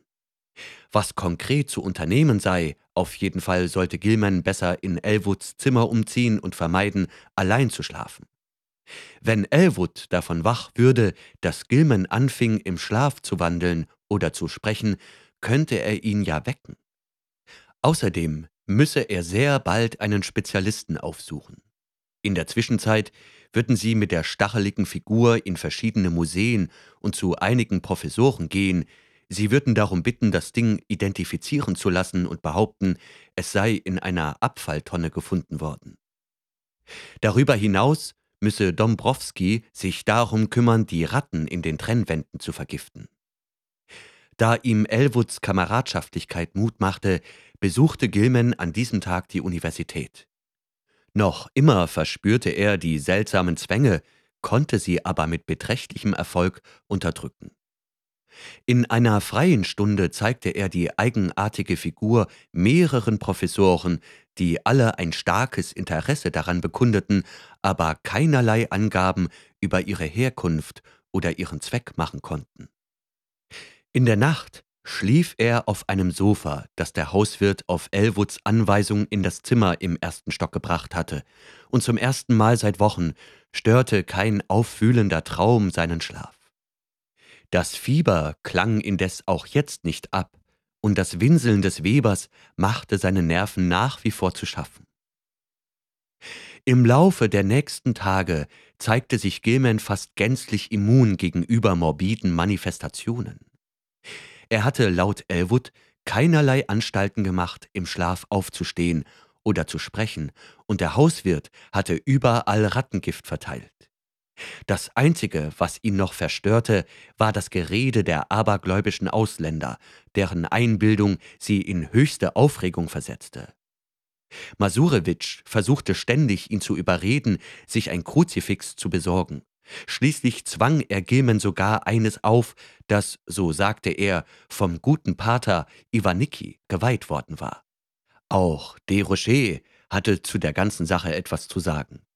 Er behauptete steif und fest, in dem nun leeren Raum über ihm in den ersten beiden Nächten, nachdem Gilman dort ausgezogen war, sachte Schritte gehört zu haben. Paul Joinski wollte nachts Geräusche in den Gängen und auf der Treppe vernommen haben, und einmal habe jemand versucht, vorsichtig seine Tür zu öffnen. Miss Dombrowski hingegen schwor, sie hätte zum ersten Mal seit Allerheiligen Brown Jenkin gesehen. Doch solchen naiven Bekundungen durfte man wenig Bedeutung beimessen, und Gilman ließ das billige Metallkruzifix unbeachtet an einem Knauf an der Kommode seines Gastgebers hängen. Drei Tage lang suchten Gilman und Elwood die städtischen Museen auf, um die seltsame stachelige Figur identifizieren zu lassen, aber ohne Erfolg. Das Interesse war jedoch überall groß. Die absolute Fremdartigkeit des Dings stellte eine gewaltige Herausforderung für die Neugier der Wissenschaftler dar. Man brach einen der abstehenden Arme ab, um ihn einer chemischen Analyse zu unterziehen. Professor Ellery entdeckte in der merkwürdigen Legierung Platin, Eisen und Tellur, Dazu kamen allerdings noch mindestens drei weitere Elemente von hohem Atomgewicht, die mit keiner chemischen Methode zu bestimmen waren. Nicht nur, dass sie mit keinem bekannten Element korrespondierten, sie passten nicht einmal in die Freistellen, die man im Periodensystem für mögliche weitere Elemente reserviert hatte. Bis zum heutigen Tag ist das Rätsel nicht gelöst worden. Die Figur selbst ist im Museum der Miskatonic University zu sehen. Am Morgen des 27. April entdeckte man ein neues Rattenloch in dem Zimmer, wo Gilman zu Gast war, aber Dombrowski verschloss es am selben Tag mit einer Blechscheibe. Das Gift hatte sich als nicht sehr erfolgreich erwiesen, denn das Kratzen und Scharren in den Wänden ging praktisch unvermindert weiter. Elwood blieb in dieser Nacht lange aus und Gilman wartete auf ihn. Er wollte sich nicht alleine schlafen legen, vor allem deshalb, weil er im Dämmerlicht des Abends die widerliche Alte zu sehen geglaubt hatte, deren Bild so grauenhaft in seinen Träumen aufgetaucht war. Er fragte sich, wer sie wohl war und was neben ihr zwischen den Blechbüchsen eines Abfallhaufens in einem schäbigen Innenhof geklappert hatte. Die alte Vettel schien ihn bemerkt und ihm einen boshaften Blick zugeworfen zu haben. Aber vielleicht hatte er sich das auch nur eingebildet. Am nächsten Tag fühlten sich die beiden jungen Männer sehr erschöpft und wussten, dass sie in der Nacht tief und fest schlafen würden. Am Abend hatten sie müde über die mathematischen Studien diskutiert, die, mit vielleicht schädlicher Auswirkung von Gilman, völligen Besitz ergriffen hatten und hatten über die Verbindungen dieser Studien zu alter Magie und Volksbrauchtum spekuliert, die auf so unheimliche Weise plausibel erschien. Sie sprachen über die alte Keziah Mason und Elwood vertrat die Ansicht, Gilman habe gute wissenschaftliche Gründe zu der Annahme, dass sie über sonderbare und bedeutungsvolle Informationen gestolpert sei. Die verborgenen Kulte, denen diese Hexen oft angehört hatten, hätten überraschende Geheimnisse aus alter, vergessener Zeit gehütet und weitergegeben. Daher sei es keineswegs ausgeschlossen, dass Kesaja tatsächlich die Kunst gemeistert habe, die Tore zwischen den Dimensionen zu durchschreiten. Die Überlieferung spreche immer von der Nutzlosigkeit materieller Barrieren, wenn es darum ging, eine Hexe festzuhalten. Und wer könne schon sagen, was sich wirklich hinter den alten Geschichten von nächtlichen Besenritten verbarg. Ob nun ein heutiger Student allein durch mathematische Nachforschungen ähnliche Fähigkeiten erlangen könne, das werde sich erweisen müssen. Ein Erfolg, fügte Gilman hinzu, könne zu gefährlichen und unvorhersehbaren Situationen führen. Wer wisse denn, welche Bedingungen in einer benachbarten, aber normalerweise unzugänglichen Dimension vorherrschten. Andererseits täten sich dadurch fantastische Möglichkeiten auf. In gewissen Gegenden des Raums existiere vielleicht keine Zeit, und wenn man darin bliebe, könne man das Altern und Sterben unendlich hinauszögern und müsse außer geringfügigen Veränderungen im Rahmen von Besuchen auf der eigenen oder ähnlichen Ebenen niemals organische Formverwandlungen oder Verfall erleiden. Zum Beispiel könne man in eine zeitlose Dimension eintauchen und an einem weit in der Zukunft gelegenen Zeitpunkt der Weltgeschichte wieder auftauchen, so jung wie zuvor. Ob dies irgendjemandem je gelungen war, darüber könne man bloß Mutmaßungen anstellen. Alte Legenden sind oft mehrdeutig und alle historisch belegten Versuche, verbotene Grenzen zu überschreiten, schienen durch eigenartige und schreckliche Bündnisse mit Wesen und Boten aus einer anderen Welt erschwert worden zu sein. So etwa die uralte Gestalt des Abgesandten oder Boten verborgener und grausiger Mächte, der schwarze Mann des Hexenkultes oder jener Nyarlathotep des Necronomicon. Dann war da noch das verwirrende Problem der niederen Boten oder Vermittler, die fast tierischen Zwitterwesen, die in den Sagen als die Vertrauten der Hexen dargestellt werden.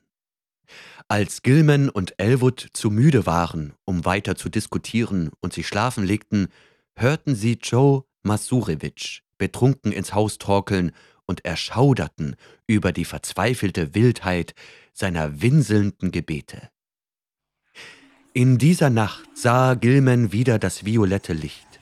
Im Traum hatte er in den Zwischenwänden ein Kratzen und Nagen gehört und geglaubt, jemand mache sich unbeholfen an der Türklinke zu schaffen. Dann sah er die alte Frau und das kleine Pelzwesen, die sich mit ihm über den Teppich näherten. Das Gesicht der Greisin war von unmenschlichen Frohlocken verzerrt. Und das kleine Ungeheuer mit den gelben Fangzähnen kicherte höhnisch, während es auf den fest schlafenden Elwood auf dem zweiten Sofa am anderen Ende des Zimmers deutete. Eine betäubende Angst erstickte jeden Versuch Gilmans, laut zu schreien. Wie schon einmal zuvor packte die scheußliche Vettel Gilman an den Schultern, riss ihn aus dem Bett und schleuderte ihn ins Leere. Wieder zog die Unendlichkeit der schreienden Abgründe rasend schnell an ihm vorbei, doch schon eine Sekunde später befand er sich in einer finsteren, schlammbedeckten, unbekannten Gasse, in der faulige Gerüche hingen und die vermodernden Mauern uralter Häuser aufragten. Am Ende der Gasse stand der in eine Robe gehüllte schwarze Mann, den er in dem anderen Traum in der Kammer gesehen hatte, und unweit von ihm winkte die alte Gilman mit gebieterischem Grinsen herbei.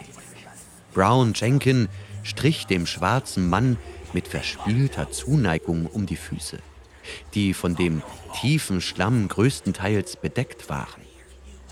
Zur Rechten war ein dunkler Eingang zu sehen, auf den der schwarze Mann wortlos zeigte. Die grinsende Vettel stürzte hinein und zerrte Gilman an den Ärmeln seines Schlafanzuges mit sich. Dahinter befand sich ein übel riechendes Treppenhaus, dessen Stufen bedrohlich knirschten und in dessen Dunkelheit die alte Frau ein schwaches, violettes Licht auszustrahlen schien.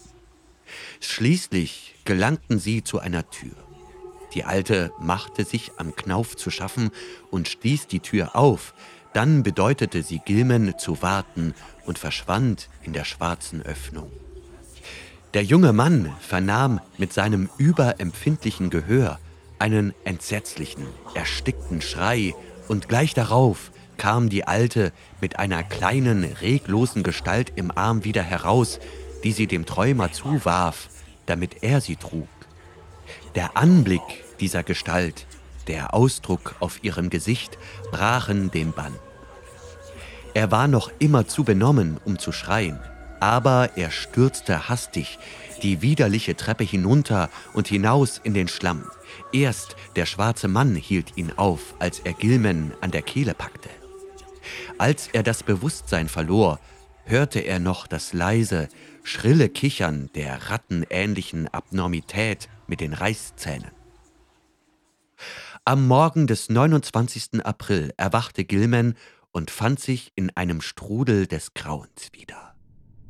In dem Moment, als er die Augen aufschlug, wusste er, dass etwas ganz und gar nicht in Ordnung war. Er befand sich wieder in seiner alten Mansardenkammer mit der schrägen Wand und der abschüssigen Decke, lag auf dem nun zerwühlten Bett. Seine Kehle schmerzte unerklärlicherweise, und als er sich aufzurichten versuchte, sah er mit wachsender Angst, dass seine Füße und die Aufschläge seiner Pyjama-Hose braun von eingetrocknetem Schlamm waren. Im Augenblick waren seine Erinnerungen noch hoffnungslos unklar, aber eines wusste er. Er hatte wieder geschlafwandelt. Elwood hatte zu tief geschlafen, um ihn hören und aufhalten zu können. Auf dem Boden sah Gilman wehr angeordnete, matschige Fußabdrücke, die aber sonderbarerweise nicht ganz bis zur Tür führten. Je länger Gilman sie betrachtete, desto eigenartiger erschienen sie ihm, Zusätzlich zu den Spuren, die er als die seinen erkannte, gab es noch kleinere, fast runde Abdrücke, etwa wie von den Beinen eines Sessels oder Tischs, nur dass die meisten in der Mitte gespalten waren. Es gab auch ein paar schmutzige Rattenfährten, die in ein neues Loch hinein und wieder hinausführten. Äußerste Verwirrung und die Angst, den Verstand zu verlieren, marterten Gilman, als er zur Tür schwankte und feststellte, dass draußen keinerlei matschige Fußspuren zu sehen waren. Je mehr von seinem scheußlichen Traum ihm wieder einfiel, desto größeres Entsetzen erfasste ihn, und es trug zu seiner Verzweiflung noch bei, dass er zwei Stockwerke tiefer Joe Masurewiczs klagenden Singsang hörte. Er ging hinunter in Elwoods Zimmer, weckte seinen noch schlafenden Mitbewohner und erzählte ihm, was geschehen war. Aber Elwood konnte sich nicht erklären, was wirklich passiert sein mochte. Wo Gilman gewesen war, wie er zurück in sein früheres Zimmer hatte gelangen können, ohne Spuren auf dem Gang zu hinterlassen, wie es dazu gekommen war, dass sich in der Mansardenkammer schmutzige Möbelspuren mit seinen Spuren vermischten, all das war unbegreiflich.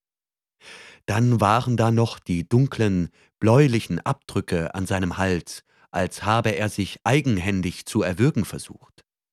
Er legte seine Hände auf die Stelle, bemerkte aber, dass sie nicht einmal ansatzweise zu den Würgemalen passten.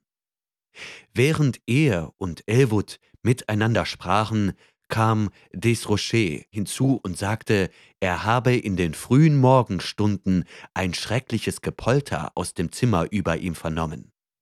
Nein, nach Mitternacht habe er niemanden auf der Treppe gehört, dafür aber kurz vor Mitternacht leise Schritte in der Mansardenkammer, was ihm ganz und gar nicht gefallen habe.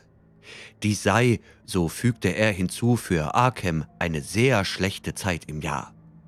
Der junge Herr solle besser darauf achten, das Kruzifix zu tragen, das Joe Mazurewitsch ihm geschenkt habe. Selbst am helllichten Tage sei man hier nicht mehr sicher, habe er doch nach der Morgendämmerung merkwürdige Geräusche im Haus gehört, vor allem ein dünnes, kindliches Wehklagen, das abrupt erstickt worden sei. Wie mechanisch besuchte Gilman an diesem Morgen die Universität, konnte sich aber um nichts in der Welt auf seine Studien konzentrieren.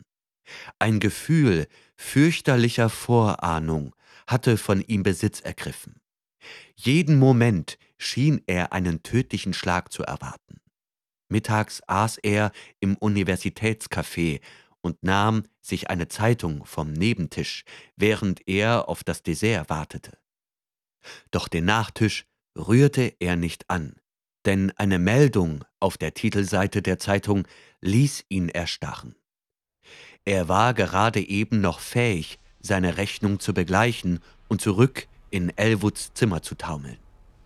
Im Orns Gangway war es in der vergangenen Nacht zu einem merkwürdigen Fall von Kindsraub gekommen. Der zweijährige Sohn einer einfachen Wäscherin namens Anastasia Valeko war spurlos verschwunden. Wie sich herausstellte, hatte die Mutter dies schon seit längerem geahnt, doch die Gründe, die sie für diese Befürchtung genannt hatte, waren so grotesk, dass niemand sie ernst nahm. Seit Anfang März habe sie Brown Jenkin immer wieder in der Nähe ihrer Wohnung gesehen und an dessen Grimassen und Gekicher habe sie erkannt, dass der kleine Ladislas für den schrecklichen Sabbat in der Walpurgisnacht als Opfer vorgesehen sei. Sie habe ihre Nachbarin Marie Czanek darum gebeten, bei dem Kind im Zimmer zu schlafen und es zu beschützen, doch Mary habe dazu der Mut gefehlt. Der Polizei habe sie nichts sagen können, weil die Polizei solche Dinge nie glaubten. Jedes Jahr, solange sie denken könne, seien Kinder auf dieser Art und Weise verschwunden, und ihr Freund Pete Stowacki habe ihr auch nicht geholfen, weil er das Kind aus dem Wege haben wollte. Was Gilman aber wirklich den kalten Schweiß ausbrechen ließ, war die Aussage zweier Zechkumpane, die kurz nach Mitternacht am Eingang der fraglichen Gasse vorbeigegangen waren. Sie gaben zu, betrunken gewesen zu sein, schworen aber beide, ein verrückt gekleidetes Trio gesehen zu haben, das sich verstohlen in die dunkle Gasse geschlichen habe. Ein in eine Robe gekleideter, hünenhafter Schwarzer, eine kleine in Fetzen gehüllte alte Frau und ein junger Weißer im Schlafanzug. Die alte Frau habe den jungen Mann mit sich gezerrt, während um die Füße des Schwarzen eine zahme Ratte gestrichen sei. Gilman saß den ganzen Nachmittag wie benommen da, und so fand Elwood ihn auch vor, als er nach Hause kam. Er hatte die Zeitungen mittlerweile selbst gesehen und sich einen schrecklichen Reim darauf gemacht. Dieses Mal konnte keiner von beiden mehr in Frage stellen, dass etwas entsetzlich Ernstes um sie herum geschah. Zwischen den Schemen des Albtraums und der Realität der tatsächlichen Welt kristallisierte sich eine ungeheuerliche, undenkbare Beziehung heraus, und allein äußerste Wachsamkeit konnte noch unheilvollere Entwicklungen abwenden. Gilman musste früher oder später einen Spezialisten aufsuchen, aber nicht gerade jetzt, wo alle Zeitungen voll waren mit dieser Entführungsgeschichte. Doch was sich wirklich zugetragen hatte, das war alles andere als klar, und einen Moment lang tauschten Gilman und Elwood flüsternd Theorien der fantastischsten Art aus. Hatte Gilman vielleicht unbewusst einen ungeahnten Erfolg bei seinen Studien des Raumes und der Dimensionen erzielt? War er tatsächlich aus der bekannten Sphäre herausgeglitten und zu unvermuteten und undenkbaren Orten gelangt.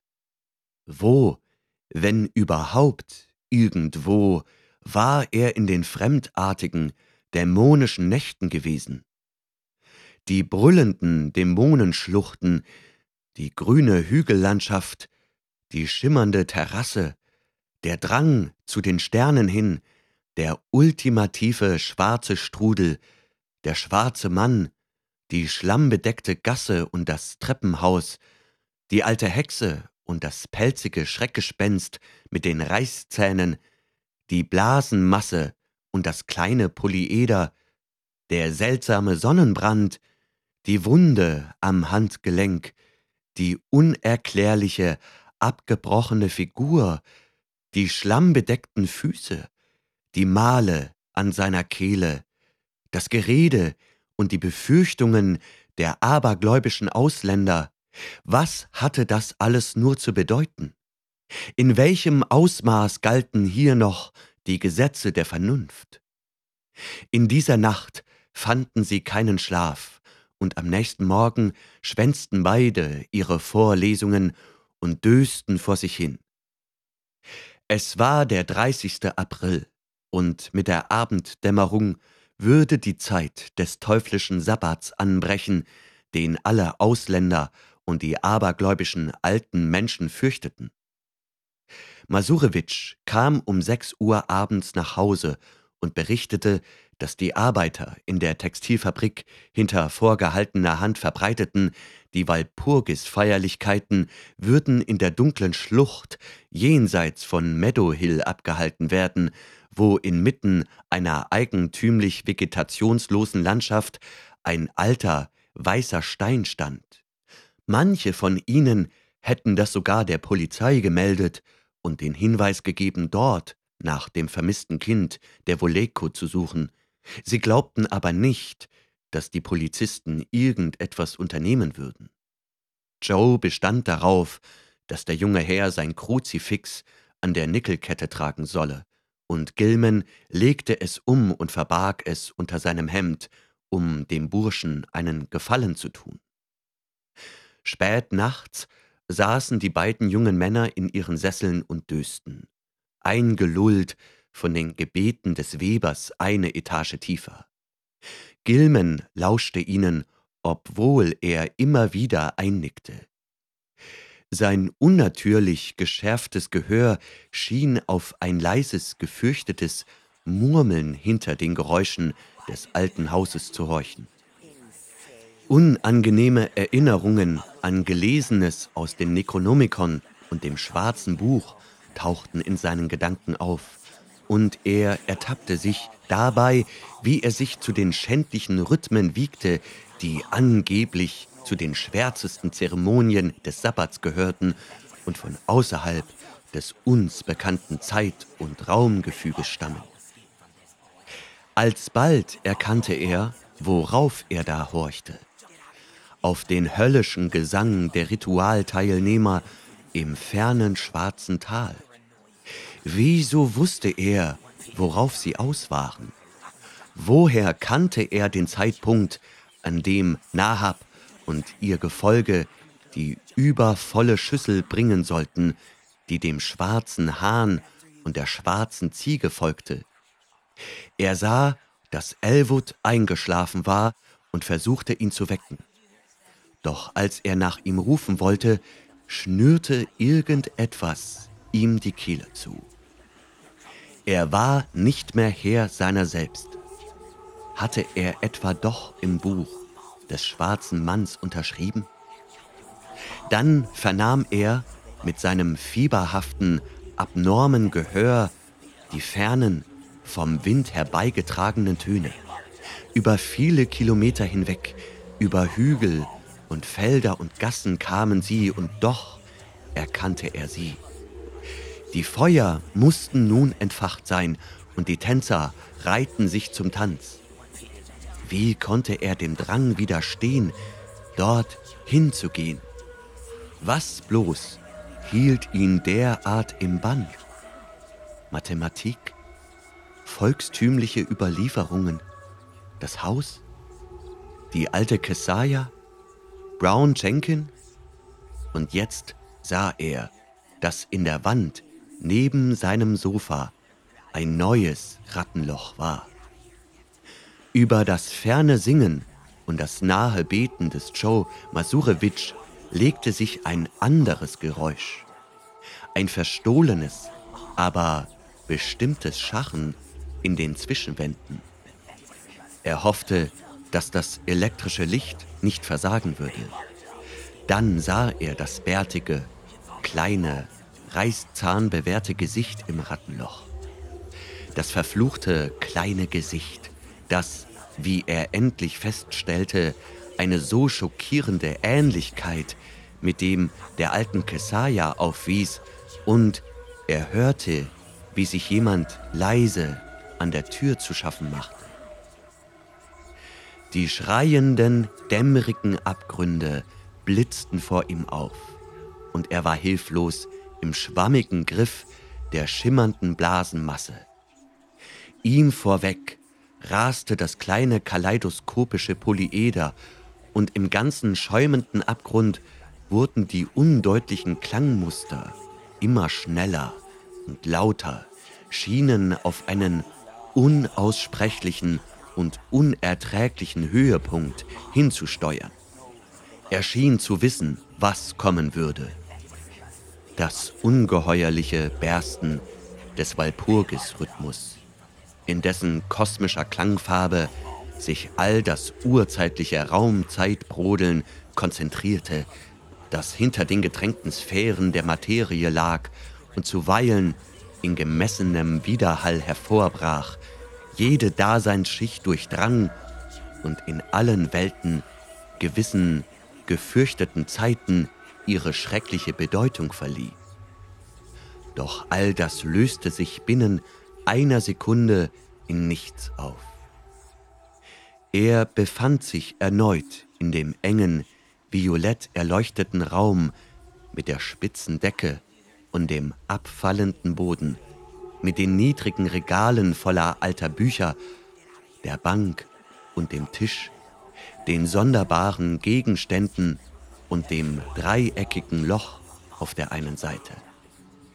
Auf dem Tisch lag eine kleine weiße Gestalt, ein kleiner Junge, nackt und ohnmächtig, und dahinter stand die monströse, glotzäugige alte Frau mit einem glänzenden Messer, das einen grotesken Griff besaß, in der rechten, in der linken hielt sie eine merkwürdig geformte Schüssel aus hellem Metall, die mit eigenartig ziselierten Mustern bedeckt war und an den Seiten fein gearbeitete Griffe besaß. Mit krächzender Stimme sang sie einen Ritualtext in einer Gilmen unbekannten Sprache, die aber nach etwas klang, das im Necronomicon andeutungsweise beschrieben wird. Als er alles deutlicher erkennen konnte, sah er, dass die alte Vettel sich vorbeugte und ihm über den Tisch die leere Schüssel reichte. Unfähig, seine Bewegungen zu kontrollieren, streckte er die Arme aus und nahm die Schüssel mit beiden Händen entgegen, wobei er ihr relativ geringes Gewicht bemerkte. Im selben Augenblick kletterte die scheußliche Gestalt von Brown Jenkin über den Rand des dreieckigen schwarzen Abgrunds zu seiner Linken. Die Greisin bedeutete ihm nun, die Schüssel in einer bestimmten Weise zu halten, während sie das riesige, groteske Messer so hoch über das kleine weiße Opfer erhob, wie ihr rechter Arm es zuließ. Das Pelzwesen mit den Reißzähnen fing an, eine Fortsetzung des unbekannten Rituals zu schnattern, während die Hexe in widerwärtiger Weise antwortete. Durch Gilmans geistige und seelische Betäubung schoss nun ein so heftiger Ekel, dass die leichte Metallschüssel in seinen Händen bebte. Eine Sekunde später brach das Herabschnellen des Messers endgültig den Bann. Er ließ die Schüssel los, die mit einem glockenhellen Laut zu Boden fiel, und streckte panisch die Arme aus, um der ungeheuerlichen Tat Einhalt zu gebieten. Augenblicklich hatte er den Tisch umrundet und rang der Alten das Messer aus den Klauen. Es fiel klappernd auf den Boden und über den Rand des schmalen, dreieckigen Abgrundes. Eine Sekunde später hatten sich die Verhältnisse jedoch wieder umgekehrt. Nun schlossen sich diese mörderischen Klauen fest um seine Kehle und ihr runzliges Gesicht war von irrem Zorn verzerrt. Er spürte, wie die Kette des billigen Kruzifixes in seinem Nacken schnitt und angesichts seiner Lage fragte er sich, wie dieser Gegenstand wohl auf die bösartige Kreatur wirken mochte. Sie verfügte über übermenschliche Kräfte, doch noch während sie ihn würgte, griff er schwach in sein Hemd und zerrte das metallene Symbol hervor. Dabei zerriss er die Kette und zog sie ganz heraus. Der Anblick dieses Gegenstandes schien die Hexe in Panik zu versetzen und sie lockerte ihren Griff lange genug, dass Gilman sich ganz daraus lösen konnte. Er riss sich aus der stählernen Gewalt der Klauen und hätte die Alte in den Abgrund gestürzt, hätten sich die Klauen nicht mit neuerlicher Kraft um seine Kehle geschlossen. Diesmal entschied er, Gleiches mit Gleichem zu vergelten und griff nach dem Hals der Kreatur. Noch ehe sie sich versah, hatte er ihr die Kette mit dem Kruzifix um die Gurgel gewickelt und eine Sekunde später zog er so fest zu, dass ihr der Atem ausblieb. Als sie im Todeskampf zuckte, spürte er, dass etwas ihn ins Fußgelenk biss. Und er sah, dass Brown Jenkin seiner Herrin zu Hilfe geeilt war. Mit einem heftigen Tritt schickte er das kleine Ungeheuer über den Rand des Lochs und hörte, wie es irgendwo weit unten winselnd aufschlug. Ob er die alte Vettel getötet hatte, wusste er nicht. Er ließ sie einfach auf dem Boden liegen, wo sie hingefallen war. Als er sich dann von ihr abwandte, bot sich ihm auf dem Tisch ein Anblick, der den seidenen Faden, an dem seine geistige Gesundheit hing, zu zerreißen drohte. Brown Jenkin, zäh und flink und mit vier winzigen Klauen von dämonischer Geschicklichkeit bewehrt, hatte sich nützlich gemacht, während die Hexe ihn gewürgt hatte. Gilmans Mühen waren umsonst gewesen. Er hatte die Brust des kleinen Opfers vor dem Messer bewahren können, nicht aber das Handgelenk des Kindes vor den gelben Reißzähnen der pelzigen Scheußlichkeit. Die Schüssel, die vorhin noch auf dem Boden gelegen hatte, stand gefüllt neben dem leblosen kleinen Körper. In seinem Fiebertraum hatte Gilman die fremdartigen Rhythmen des Sabbatgesangs wie aus unendlicher Ferne gehört, und er wusste, dass der schwarze Mann dort sein musste. Wirre Erinnerungen vermischten sich mit seinen mathematischen Studien, und er glaubte, in seinem Unterbewusstsein die Winkel finden zu können, mit denen er zum ersten Mal allein und ohne Hilfe von außen in die normale Welt zurückkehren könnte. Er war überzeugt, sich in der seit undenklichen Zeiten versiegelten Kammer über seinem eigenen Zimmer zu befinden. Aber dass er durch den schrägen Boden oder den seit langem verbarrikadierten Ausgang würde entfliehen können, bezweifelte er stark.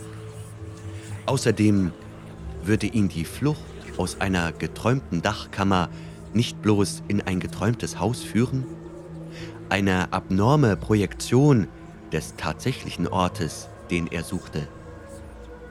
Die Beziehung zwischen Traum und Wirklichkeit in all seinen Erlebnissen gab ihm unlösbare Rätsel auf. Die Reise durch die schemenhaften Abgründe würden sie schrecklich gestalten, da der Walpurgis-Rhythmus dort vibrierte. Er würde dann endlich das bislang verhüllte kosmische Pulsieren hören, vor dem er eine Todesangst empfand. Selbst jetzt konnte er ein leises, aber monströses Beben wahrnehmen, dessen Tempo er nur zu gut kannte.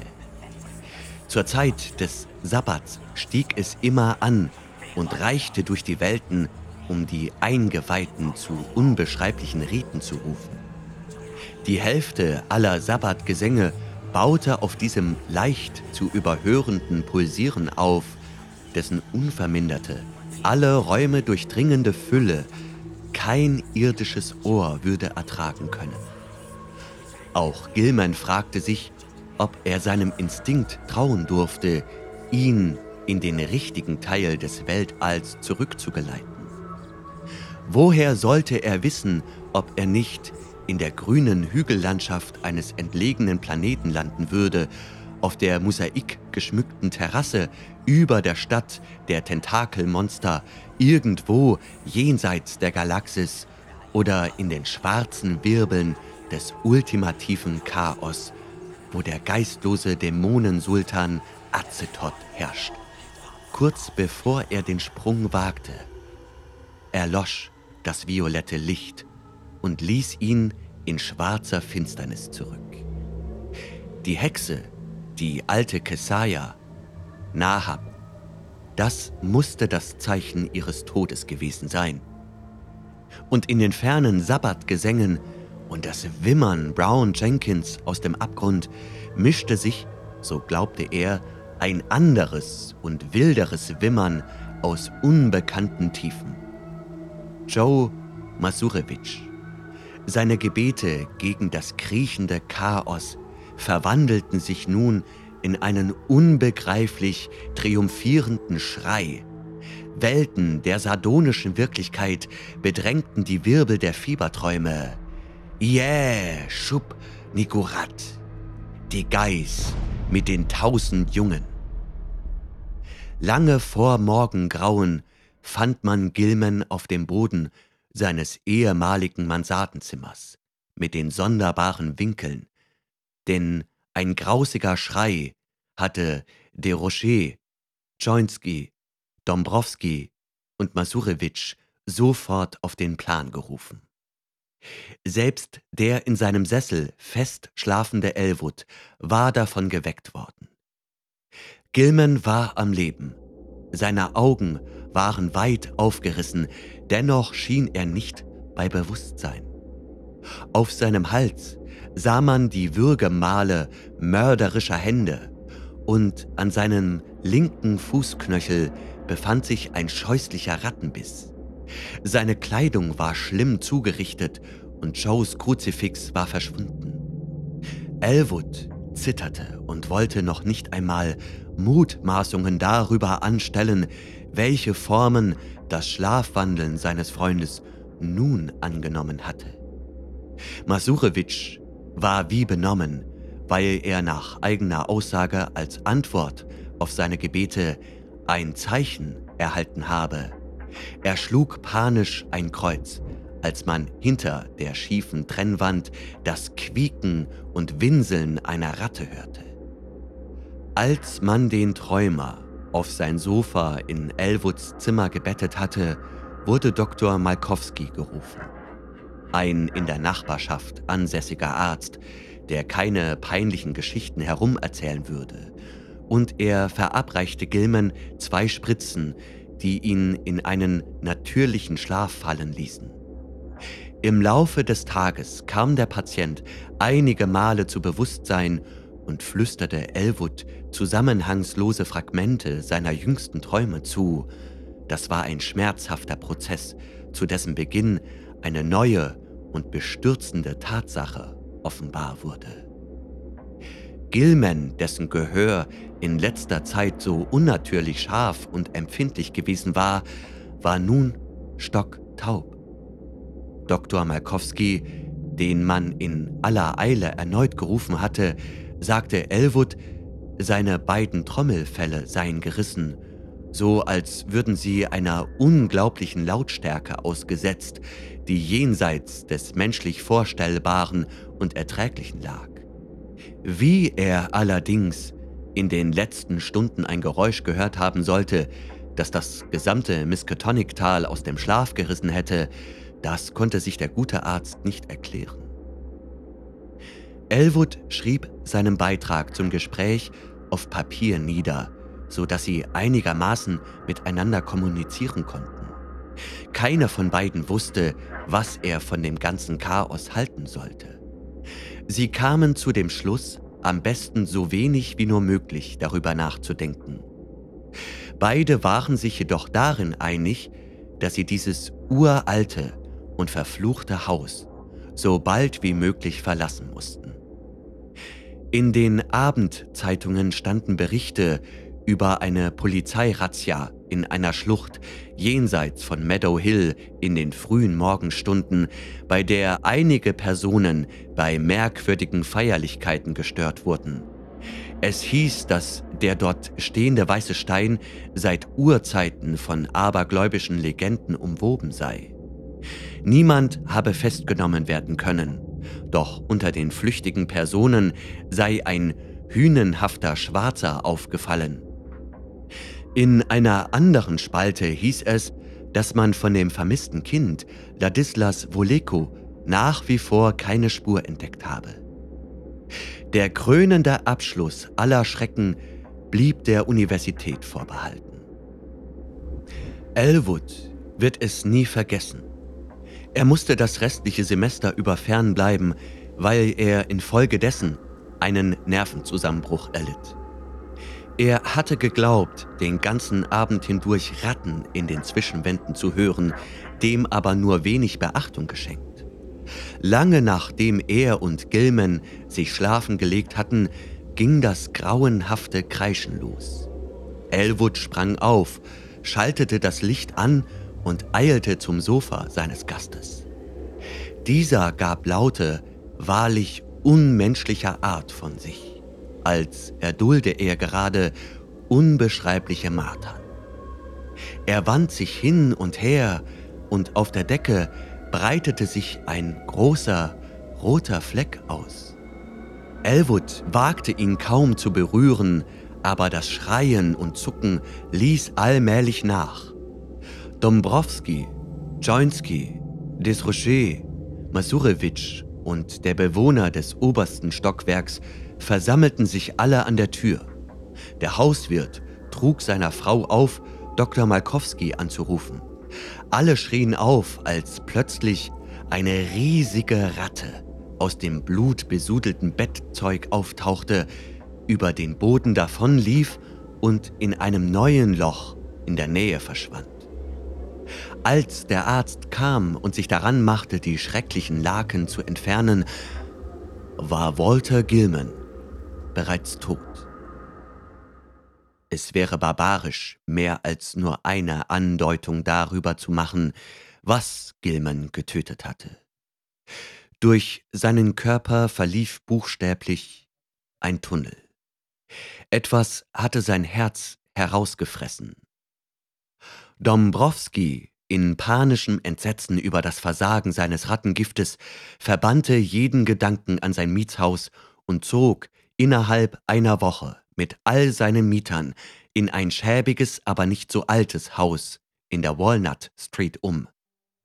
Eine Zeit lang bestand das größte Problem darin, Joe Mazurewitsch ruhig zu halten, denn der grüblerische Weber war nun immerzu betrunken und winselte und murmelte unablässig von gespenstischen, schrecklichen Dingen.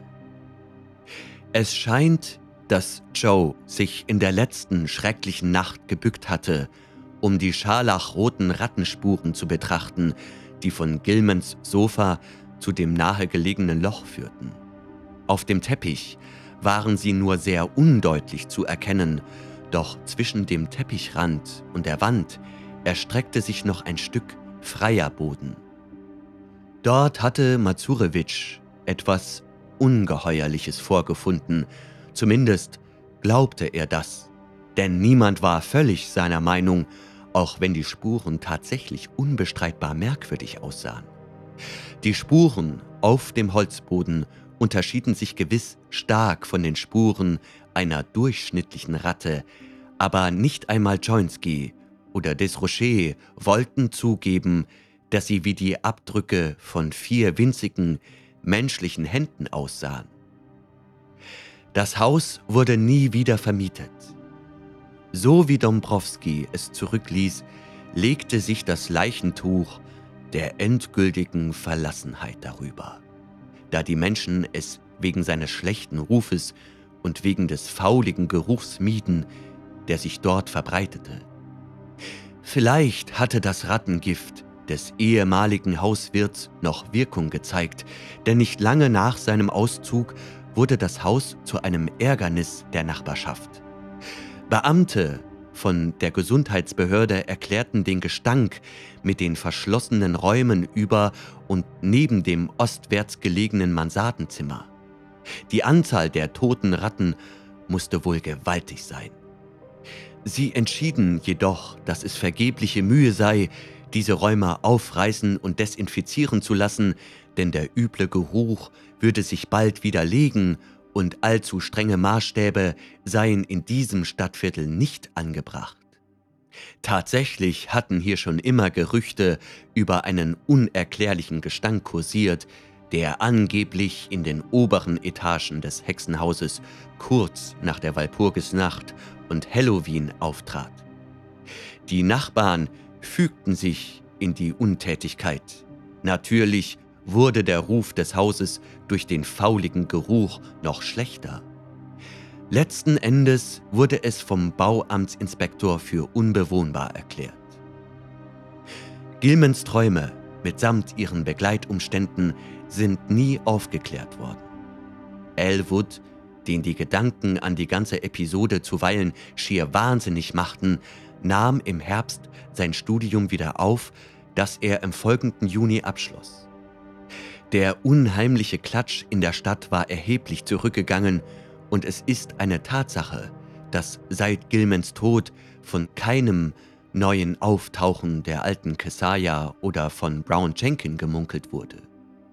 Lässt man vereinzelte Berichte über ein gespenstisches Kichern in dem verlassenen Haus außer Acht, das so lange währte, wie das Gebäude stand. Es ist nur gut, dass Elwood nicht mehr in Arkham weilte, als durch gewisse Ereignisse das Gerede über die uralten Schrecknisse wieder auflebte. Natürlich hörte er im Nachhinein von der Angelegenheit und quälte sich mit wilden Vermutungen. Doch das war bei weitem nicht so schlimm, als wenn er zugegen gewesen wäre und gewisse Dinge mit eigenen Augen gesehen hätte. Im März des Jahres 1931 zerstörte ein Sturm das Dach und den Schornstein des leerstehenden Hexenhauses. Eine Kaskade von morschen Backsteinen geschwärzten und moosbedeckten Dachziegeln und vermoderten Planken und Balken stürzte hinab in den Speicher und durchbrach die Decke. Das gesamte Obergeschoss lag nun voller Trümmer, doch niemand machte sich die Mühe, das Chaos zu beseitigen. Der Abriss des baufälligen Hauses war ohnehin unvermeidlich. Im Dezember wurde damit begonnen, und als Gilmans altes Zimmer von unwilligen, nervösen Arbeitern ausgeräumt wurde, fing der Klatsch wieder an. Unter dem Schutt, der durch die uralte schräge Decke gebrochen war, befanden sich einige Dinge, deren Anblick die Arbeiter innehalten und die Polizei riefen ließ. Die Polizei wiederum rief den Leichenbeschauer und mehrere Professoren von der Universität. Es handelte sich um Knochen. Sie waren zerbrochen und zersplittert, aber dennoch eindeutig als menschlich zu erkennen, deren offenbar geringes Alter in unlösbarem Widerspruch zu dem einzigen Ort stand, an dem sie sich befunden haben konnten. Der niedrigen Dachkammer mit dem schiefen Boden, die doch angeblich vor undenklichen Zeiten verschlossen worden war.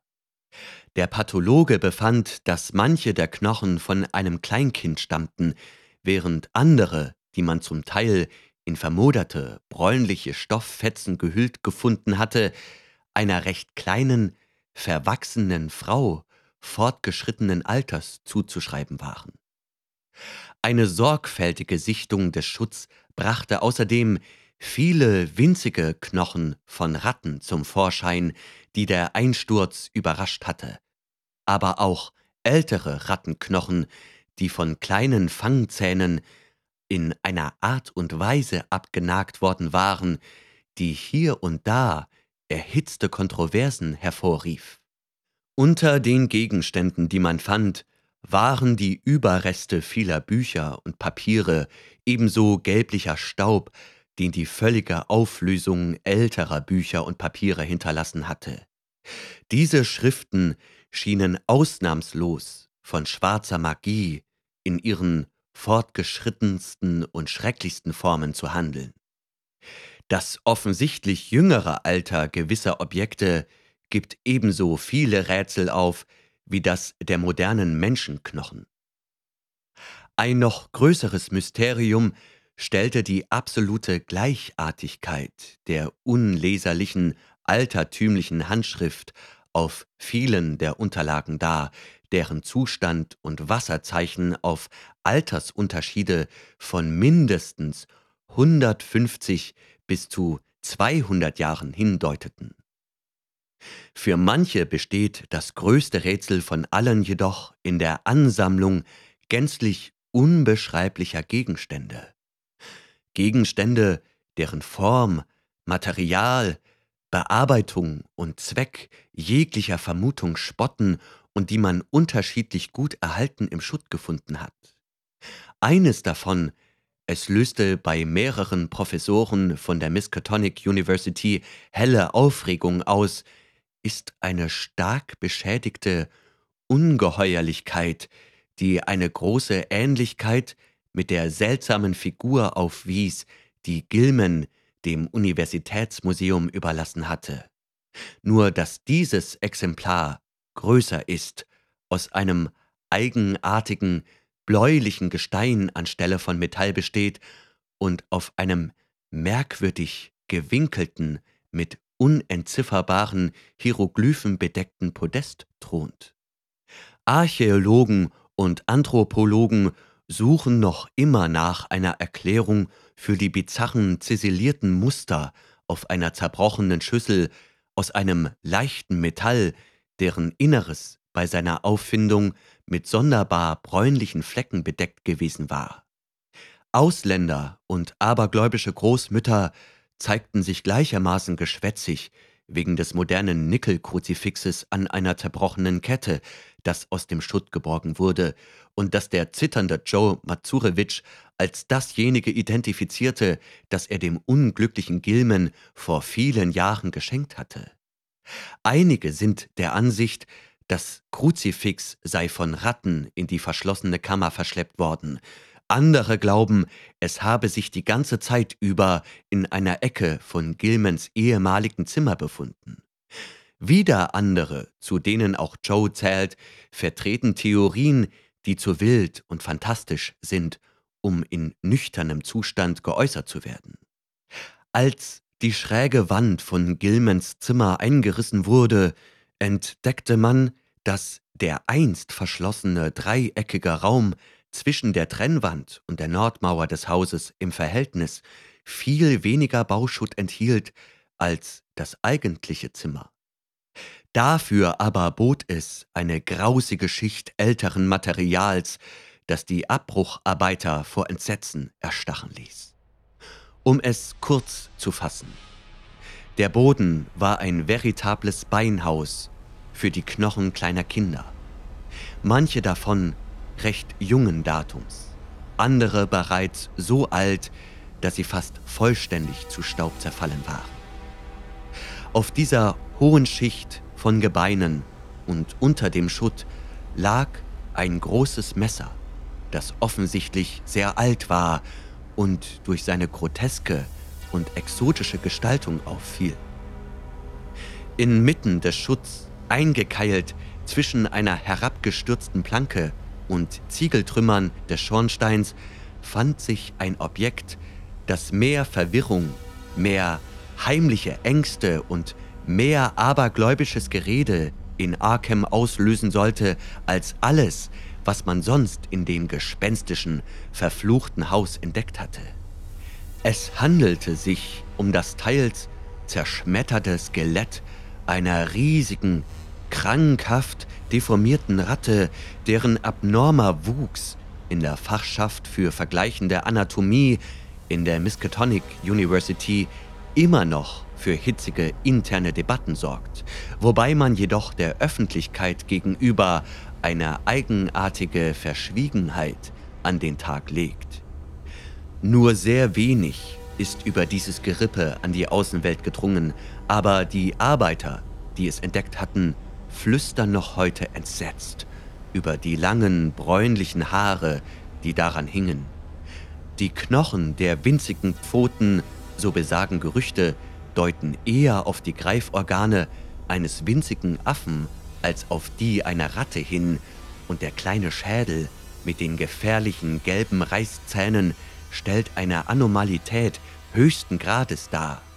Aus bestimmten Blickwinkeln wirkt er wie eine verkleinerte, monströs degenerierte Parodie eines Menschenschädels.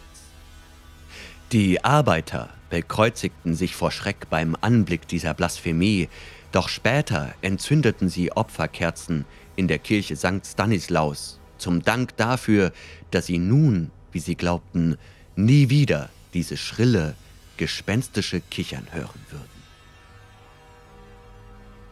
Träume im Hexenhaus von H. P. Lovecraft. Gelesen von Benjamin Werner.